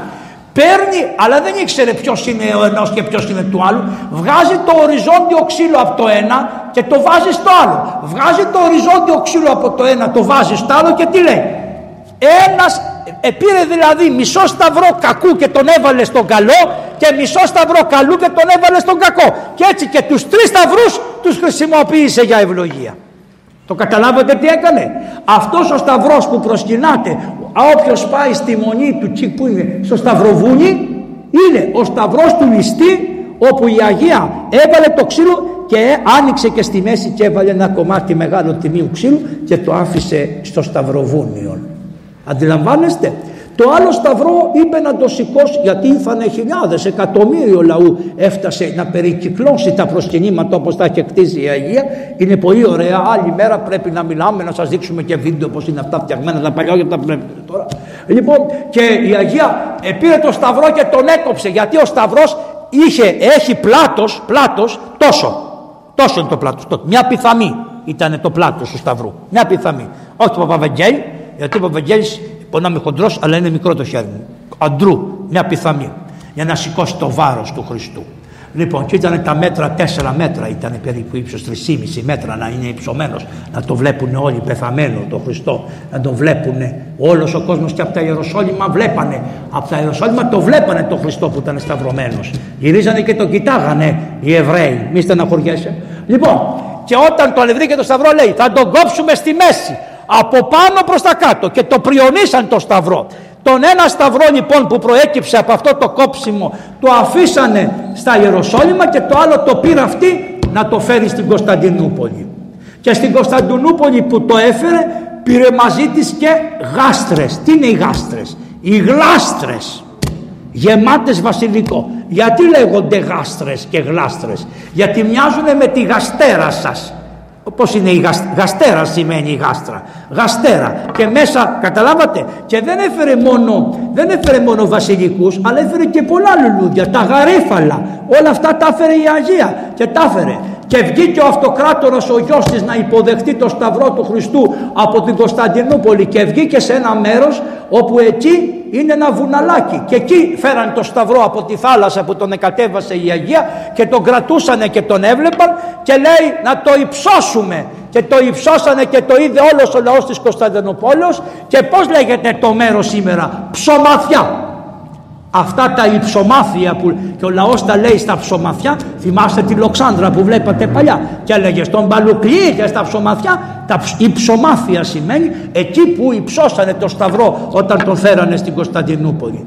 Βρήκανε και τα καρφιά του Σταυρού. Τα βρήκανε τα καρφιά. Τα δυο καρφιά τα πήρε ο Μέγας Κωνσταντίνος και τα βάλε εδώ, όχι στο κεφάλι του, στην περικεφαλαία του για να σκέφτεται καλά, να τον φωτίζει καλά και να πολεμάει καλά. Και τα άλλο δυο τα έδωσε στα πατριαρχικά οικήματα και είχαν το Σταυρό. Βρήκε η Αγία τα 12 κοφίνια που πήραν οι Απόστολοι από τους πέντε άρτους όταν οι πέντε άρτοι πληθύνανε. Έφερε η Αγία αυτό το στόμιο στο οποίο καθότανε ο, η Σαμαρίτιδα με τον Χριστό. Το τάφερε η Ελένη όλα στην πλάτη. Τα πήρε έφερε η Μαγδαληνή την πλάκα αυτή που πλήναν το Χριστό αυτή που βλέπετε η πλάκα δεν είναι η πραγματική. Αφήσανε ένα κομμάτι το σκεπάσαν από πάνω. Το άλλο το έφερε η Μαγδαληνή και το πήγε στην Έφεσο που ήταν ο Άγιος Ιωάννης ο Θεολόγος. Και από εκεί το έφερε ο αυτοκράτορας στην Κωνσταντινούπολη. Τα φέρανε όλα αυτά και, το ακάμφινο στεφάνι του Χριστού. Τα φέρανε όλα στην Κωνσταντινούπολη. Μ' αρέσει τα φέρανε στην Κωνσταντινούπολη και τα βάλανε σε διάφορα μέρη και ήταν προσκυνητά. Λοιπόν, βλέπετε, άρα η Αγία είναι η πρώτη αρχαιολόγος, έκαμε αρχαιοσκαφές. Δεύτερον, έκαμε, είναι η πρώτη που μας έφερε όλα αυτά τα ωραία, όλα αυτό το σταυρό και όλα αυτά, η Αγία Ελένη μας τα έφερε στην Κωνσταντινούπολη και τα έχουμε από τότε διαμοιράστησαν παντού και έφτασαν σε όλο τον κόσμο. Άρα, ο Άγιος Κωνσταντίνος. Είχε βαφτιστεί δεν είχε βαφτιστεί ακόμα και τώρα γίνεται το μεγαλύτερο κακό που έχει ο βίος του Αγίου και η μεγαλύτερη σταναχώρια που πέρασε ο Άγιος. Η γυναίκα η καινούρια η μικρούλα που είχε αγάπησε τον Κρίσπο τον πρώτο του γιο. Και είπε θα τον κάνω να με και θα φωνάξω τον άντρα μου να με δει να τον εμισήσει, να τον εσκοτώσει για να σκοτωθεί ο πρώτος και να μείνει πρώτος ο γιος μου. Ολόκληρη, ολόκληρη σκευωρία του έκανε. Ο Κωνσταντίνος γράφεται μέσα στα βιβλία, είχε πάρα πολλές αρετές, αλλά ήταν ευαπάτητος. Τι σημαίνει; Απατιόταν εύκολα. Όπως είστε κι εσείς κακόμοιροι ο λαός. Μας απατούνε με το πιτς φυτίλι. Την τρώμε την ντομάτα και τα αγκούρι και όλα ευαπάτητοι. Μας λένε πώς θα τους απατήσω; Μέρα νύχτα ξημερώνονται πώς θα σου τη φέρουνε; Λοιπόν είμαστε ευαπάτητοι και νευριάζουμε και θυμώνουμε και δείχνουμε τον εαυτό μας που είναι απλός και δεν ξέρουμε να κρυφτούμε σαν και αυτούς που κρύβονται και είμαστε ευαπάτητοι. Έτσι λοιπόν και ο Μέγας Κωνσταντίνος δεν θέλω να σας πω πολλά. Τον κατηγόρησε λοιπόν αυτή ότι της ρίχτηκε. Και πράγματι φωνάζει μια μέρα και ενώ αυτή έσκησε τα ρούχα της όπως τα έπαθε ο Ιωσήφ ο Πάγκαλος αυτός ο καημένος έλεγε είσαι μάνα μου δεν θέλω να σχετιστώ με τη μάνα μου όχι του έλεγε λοιπόν και πέφτει πάνω του και φωνάζει σκίζει τα ρούχα της ότι τάχα μου τη βίαζε Έλα όμως που ο Μέγας Κωνσταντίνος είχε βγάλει ένα νόμο για τον εξής λόγο. Πήγε μια γυναίκα μια μέρα και του λέει «Βασιλιά, του πιάσε τα γκέμια». Λέει «Τι θέλεις» από το άλογο. Λέει «Τι θέλεις» «Θέλω να μου αποδώσεις δικαιοσύνη γιατί οι άρχοντές σου δεν μου δίνουν τη δικαιοσύνη». Λέει «Τι σου κάνανε γυναίκα» «Είχα μια κόρη μου λέει και την έκλεψε ένας αρχοντάς σου και τη βίασε και της έκανε παιδί και όχι μόνο δεν, δεν μου τη δίνει να τη δω, δεν την παντρεύεται, την έχει παλακίδα. Τι είπες, λέει ο Μέγας Κωνσταντίνος, για φέρ τον εδώ; Τον εφέρουν αυτόν εκεί και τι κάνει; Του λέει, ρε το έκανες, το έκανα βασιλιά μου, λέει φτωχιά ήταν, την πήρα εγώ. Τι έκανες λέει, τη βίασες; Για να τη ρωτήσουμε, λέει κοπέλα μου το ήθελες; Όχι μόνο δεν το ήθελα βασιλιά μου, αλλά οι φωνές μου ακουστήκανε μέχρι την άλλη άκρη. Του λέει, θάνατος θάνατος θα πεθάνεις και όποια γυναίκα την ώρα που τη βιάζουν δεν φωνάξει και αυτή δεν θα την αφήσουμε να ξαναπαντρευτεί. Εάν φωνάξει, δηλαδή να δείξει ότι δεν το θέλει, για να μην θανατώσουμε κάποιον ενώ το ήθελε η άλλη. Κατάλαβες τι έβγαλε; Και έβγαλε νόμο και είπε. Τι είπε όμως; Επειδή δεν είχα ορίσει θάνατο, προσέξτε, προτού να γίνει αυτό το αδίκημα, εσύ δεν θα σκοτωθείς. Θα μείνεις στη φυλακή για όλη τη ζωή. Όποιος το κάνει από εδώ και πέρα θα σκοτώνεται. Τι σημαίνει; Σημαίνει ότι δεν έχεις δικαίωμα να κρίνεις κάποιον με μια απόφαση που θα τη βγάλεις μετά από το αδίκημα που έκανε. Πρέπει να κρίνεις κάποιον προτού το αδίκημα που έκανε με το νόμο που υπάρχει προτού του αδικήματος. Δεν μπορείς να κάνεις νόμο μετά το αδίκημα γιατί είσαι πονηρός. Καταλαβαίνετε ποτέ δεν κάνουμε νόμο για ένα αδίκημα. Τον δικάζουμε τον άνθρωπο με τον νόμο που υπήρχε εκείνη την ημέρα. να πας στο καλό. χαίρομαι Σοφία. Σ' αγαπάω. να είσαι ευλογημένη σοφάκι μου καλό μ' αρέσεις να είσαι καλά Πάρτε τη σοφία, είναι καλή. Λοιπόν, σε κάθε, προσέξτε, όλοι οι άνθρωποι είναι χρειαζόμενοι στην Εκκλησία, δεν περισσεύει κανένας. Και με το στυλ τους και με τον τρόπο τους και όλα τους ομορφαίνουν όλη την Εκκλησία. Να το ξέρετε αυτό. Και ξέρετε πώς θα το καταλάβετε. Όταν κάποιος σας πεθάνει και δεν τον βλέπετε, τότε θα πείτε, μωρέ πού είναι αυτός, πού είναι αυτή; Τι ωραία, λείπει από τη θέση της, αλλά μας γέμιζε τη θέση και μας χάιδευε την καρδιά και είχε και ευθύτητα, ήταν ντόμπρα. Ωραία είναι αυτά. Προχωρούμε. Λοιπόν, πάει και τι είπε τώρα; Θάνατος στο γιο μου, γιατί ίσχυε ο νόμος, είχε φτιάξει νόμο. Και του λένε, άμα εσύ δεν τηρήσεις τον νόμο που είσαι ο άρχοντος. Και σκότωσε το παιδί του με το ψέμα αυτινής. Το σκότωσε το παιδί, το καλύτερό του παιδί. Για να δείτε τι είναι οι Ρωμαίοι. Οι Έλληνες δεν θα το κάνανε ποτέ αυτό. Πώς το ξέρουμε. Μέγας Αλέξανδρος. Ο Μέγας Αλέξανδρος έβγαλε μια απόφαση ότι όποιος στρατιώτης το σκάει από τον πόλεμο και τον πιάνετε την ώρα που φεύγει θα το σκοτώνετε. Αλλά πρώτα θα τον φέρετε μπροστά μου και ύστερα θα το σκοτώνω. Πιάσανε λοιπόν ένα παιδάκι 18 χρονών που το σκασε στη μάχη της Ισού. Το σκασε αυτός. Τον πάνε μπροστά στον Αλέξανδρο. Το είδε το παιδάκι, 18 χρονών παιδί. Του λέει ρε εσύ, του λέει γιατί το σκασες. Φοβήθηκα. Τι φοβήθηκες ρε; Δεν ήταν δίπλα σου άλλος φαντάρος, δεν ήταν όλοι. Αφού σας έχω πει ότι άμα είστε μια πυγμή να μην φοβόσαστε. Εγώ φοβήθηκα του λέει και το σκασα. Πόσο χρονών είσαι ρε μάτια μου, 18 χρονών; Ποιος είναι ο πατέρας, ήξερε τον πατέρα και τη μάνα του καθενός απ' έξω. Δεν τους έβλεπε την ημέρα των εκλογών. Τους ήξερε τους γονείς τους. Ποιος, πιανού είναι. Να μην σου πω ότι ήξερε και τον παππού του. Έτσι πολεμάς και είσαι μια πυγμή. Γιατί να πάει ο άλλος στον πόλεμο; Άμα γίνει πόλεμος πέστε μου ένα λόγο που θα έστελνε στο παιδί σου στον πόλεμο. Πέστε μου.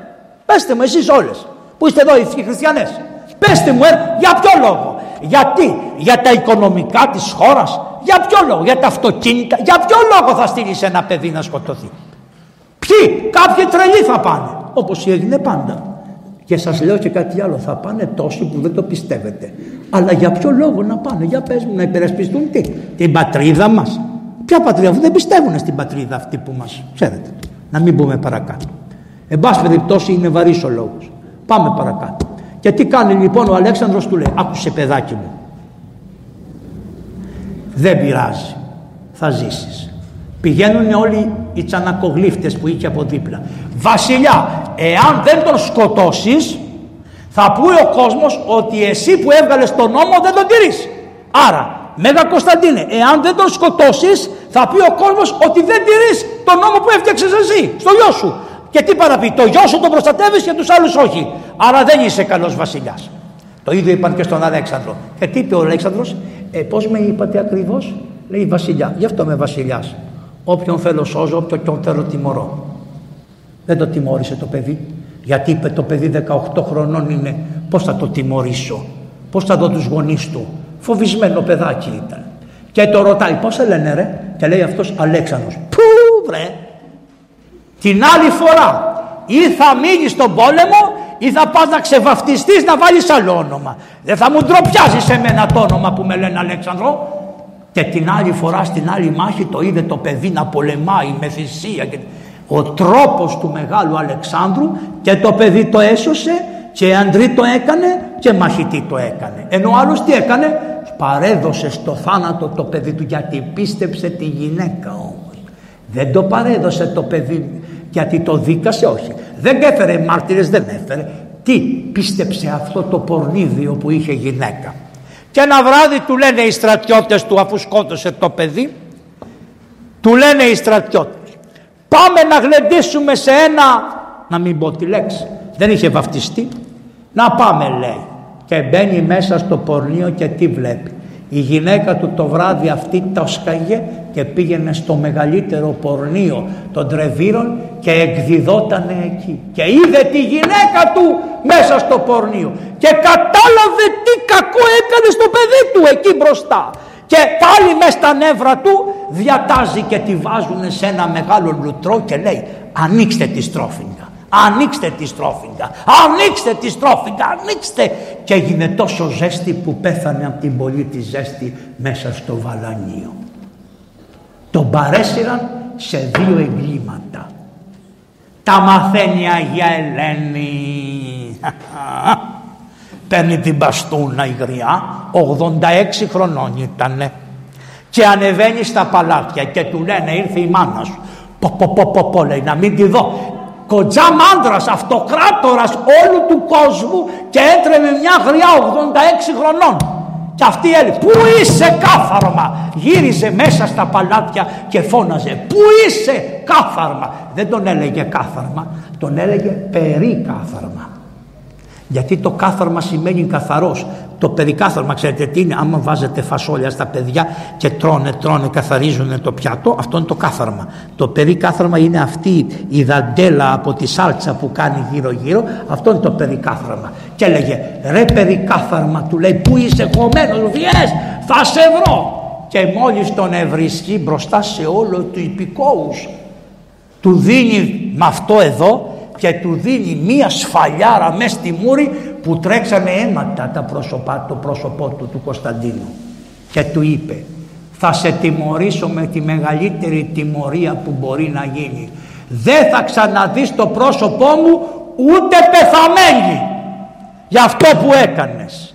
Μετάνιωσε, μπε στην νηστεία, πήγε βρες πνευματικό, εξομολογήσου, παράτα τις βασιλείες, παράτα τα λεφτά, παράτα τις αρχοδιές, παράτα τα όλα ρε κακούργια του λέει, πήγαινε μετάνιωσε για αυτό που έκανες και σκότωσες και το γιο σου και μετά αυτό το κακό παρέσυρε να σκοτώσεις και τη γυναίκα σου. Καλός είσαι και που έκανες τη σύνοδο και που έκανες τόσα καλά και που έκανες και που έκανες και που έκανες και τους φτωχούς βοήθησες και τούτο και εκείνο και φτωχοκομεία και κημητήρια για τους φτωχούς και τούτα και που έφερες τον Τίμιο Σταυρό και τι έκανες μια τρύπα στο νερό αφού σκότωσες αυτό.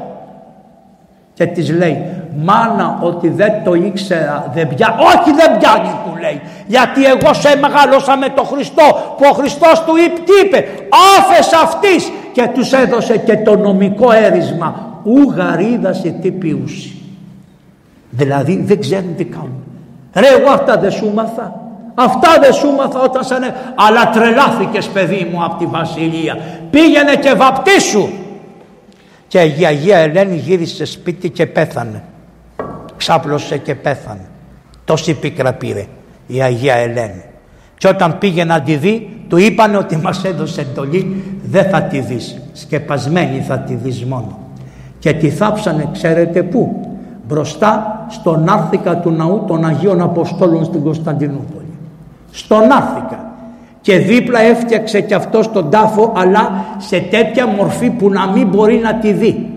Δηλαδή τον βάλανε σε απόσταση όταν πέθανε να μην τη δει.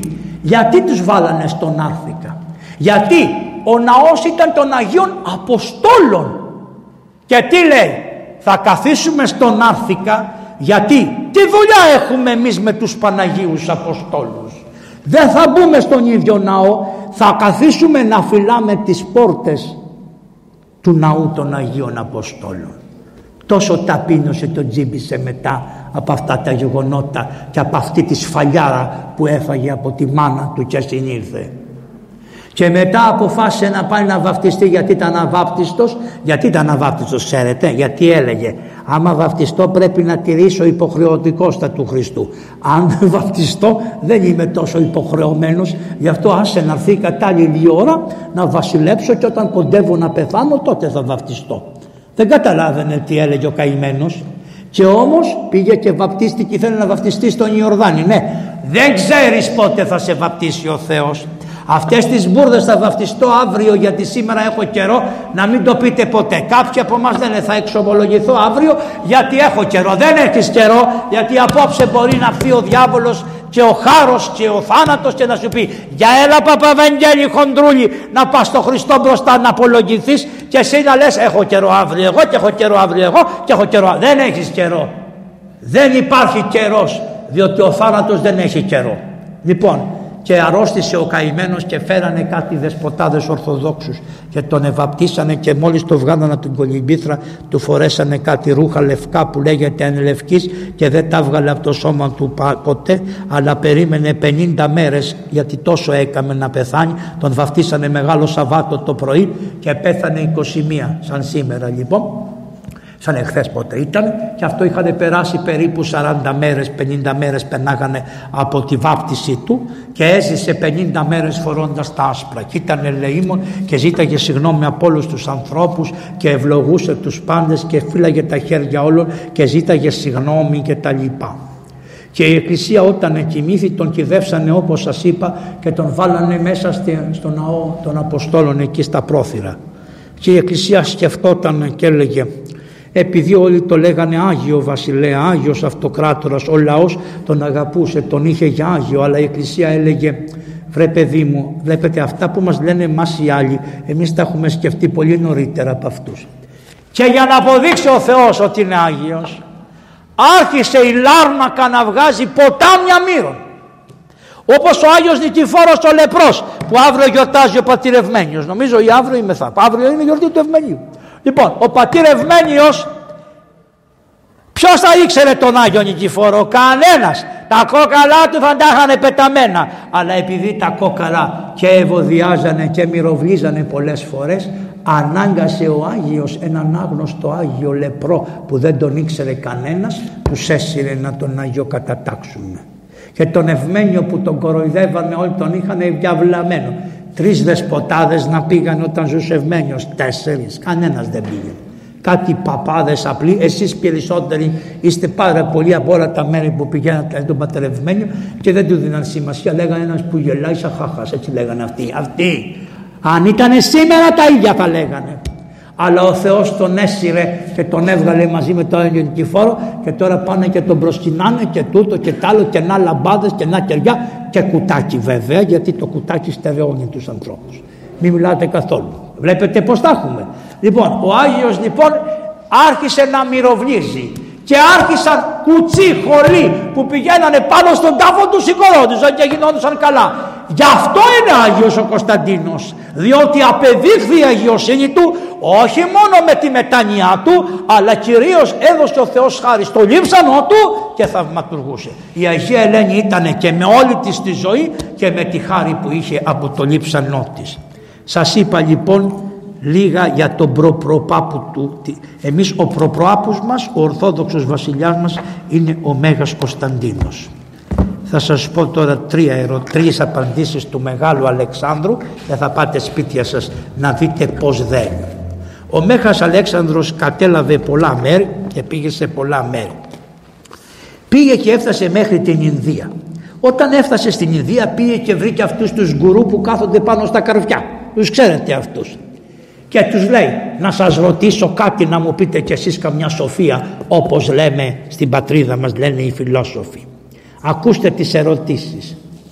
Τι πρέπει λέει να κάνει κάποιος για να γίνει Θεός; Και απαντάνε αυτό που δεν μπορεί να κάνει ένας άνθρωπος του λένε αυτό ποιο δεν μπορεί ένας άνθρωπος; Να αναστήσει τον εαυτό του ένας άνθρωπος με την προσευχή μπορεί να αναστήσει άλλον. Αλλά δεν μπορεί να αναστήσει τον εαυτό του. Μόνο ο Χριστός, μόνο ο Χριστός ανάστησε τον εαυτό του. Καταλάβατε, αυτός είναι Θεός. Αυτό το ερώτημα και αυτό το απάντημα. Βλέπετε πως προετοίμαζαν τα πάντα για τον Χριστό. Η δεύτερη ερώτηση. Τι πρέπει να κάνει κάποιος για να είναι αγαπητός σε όλους; Απάντηση. Να έχει τη δύναμη να μην περιφρονεί τους άλλους. Είναι ήθος αυτό. Όλοι οι άνθρωποι είναι εικόνες του Θεού. Όλοι οι άνθρωποι λάμπουν μπροστά στο Θεό. Όλοι οι άνθρωποι αξίζουνε. Όλοι όλοι με όλες τις αμαρτίες με όλα, αξίζουνε. Μην τον περιφρονήσεις κανέναν άνθρωπο. Και άλλη ερώτηση. Πόσο χρόνο είναι καλό να ζουν οι άνθρωποι; Μέχρι τη στιγμή που θα τους γεννηθεί η σκέψη πως ο θάνατος αξίζει περισσότερο από τη ζωή. Το ξαναπώ. Μέχρι τη στιγμή λέει που θα τους γεννηθεί η σκέψη ότι ο θάνατος αξίζει περισσότερο από τη ζωή. Αυτοί σαν οι Άγιοι Μάρτυρες. Οι Άγιοι Μάρτυρες είπανε δεν αξίζει αυτή η ζωή. Χωρίς το Χριστό δεν αξίζει αυτή η ζωή. Κάψτε μας, κόψτε μας τα χέρια, βγάλτε μας τα μάτια, βγάλτε μας τα νύχια, κόψτε μας κομματάκια, κόψτε μας το κεφάλι. Η Αγία Κατερίνη επί αυτών των αυτοκρατόρων πρώτου Μεγάλου Κωνσταντίνου. Κάντε μας ό,τι θέλετε γιατί αξίζει η άλλη ζωή περισσότερο από ό,τι αξίζει αυτή. Στο Χριστό που έκανε η Ολυμπιάδα ήταν κακιά μάνα στο Μεγαλέξανδρο, στριμμένη, Ελληνίδα. Όλο κάτι του ζήταγε. Ο Αλέξανδρος είχε ένα φίλο, τον καλό φίλο του, τον ηφαιστείων. Η, η μάνα σου λέει, μπα, έχεις κάποιον που τον αγαπάς παραπάνω από μένα, του στέλνει ένα γράμμα, λέει σκότωσέ τον. Αυτός δεν το κάνει. Του ξαναστέλνει γράμμα, του λέει σκότωσέ τον. Δεν το κάνει. Του ξαναστέλνει γράμμα και του λέει σκότωσέ τον. Και μετά γράφει, για το γάλα που σου δώσα σκότωσέ τον. Και απαντάει ο Μέγας Αλέξανδρος. Σου στέλνω μια κατσίκα να πάρεις όσο γάλα θέλεις. Και να σου πω και κάτι άλλο. Σαν πολύ ακριβά το πουλάς το γάλα σου αν το ισοτιμάς με μια ψυχή ενός ανθρώπου. Αυτοί ήσανε. Καταλάβατε; Σας ένωσα τον, ε, όλη την πορεία του γένους. Να δείτε, όλοι ωφελήσανε. Να δείτε τι ήταν ο Αλέξανδρος και τι ήταν το Μέγας Κωνσταντίνος. Τι ήταν η Ολυμπιάδα και τι ήταν η Αγία Ελένη. Και διευχών όλων των Αγίων και του Πατρός του Αγίου Ευμενίου, του νέου του λεπρού και όλων των λεπρών Αγίων, ο Θεός να μας σώζει. Χριστός Ανέστη. Ευχαριστώ πολύ Πάτε Χρυσόστομε και στο Δεσπότη την, γιατί ο Δεσπότης έδωσε την άδεια να είμαι εγώ εδώ σήμερα.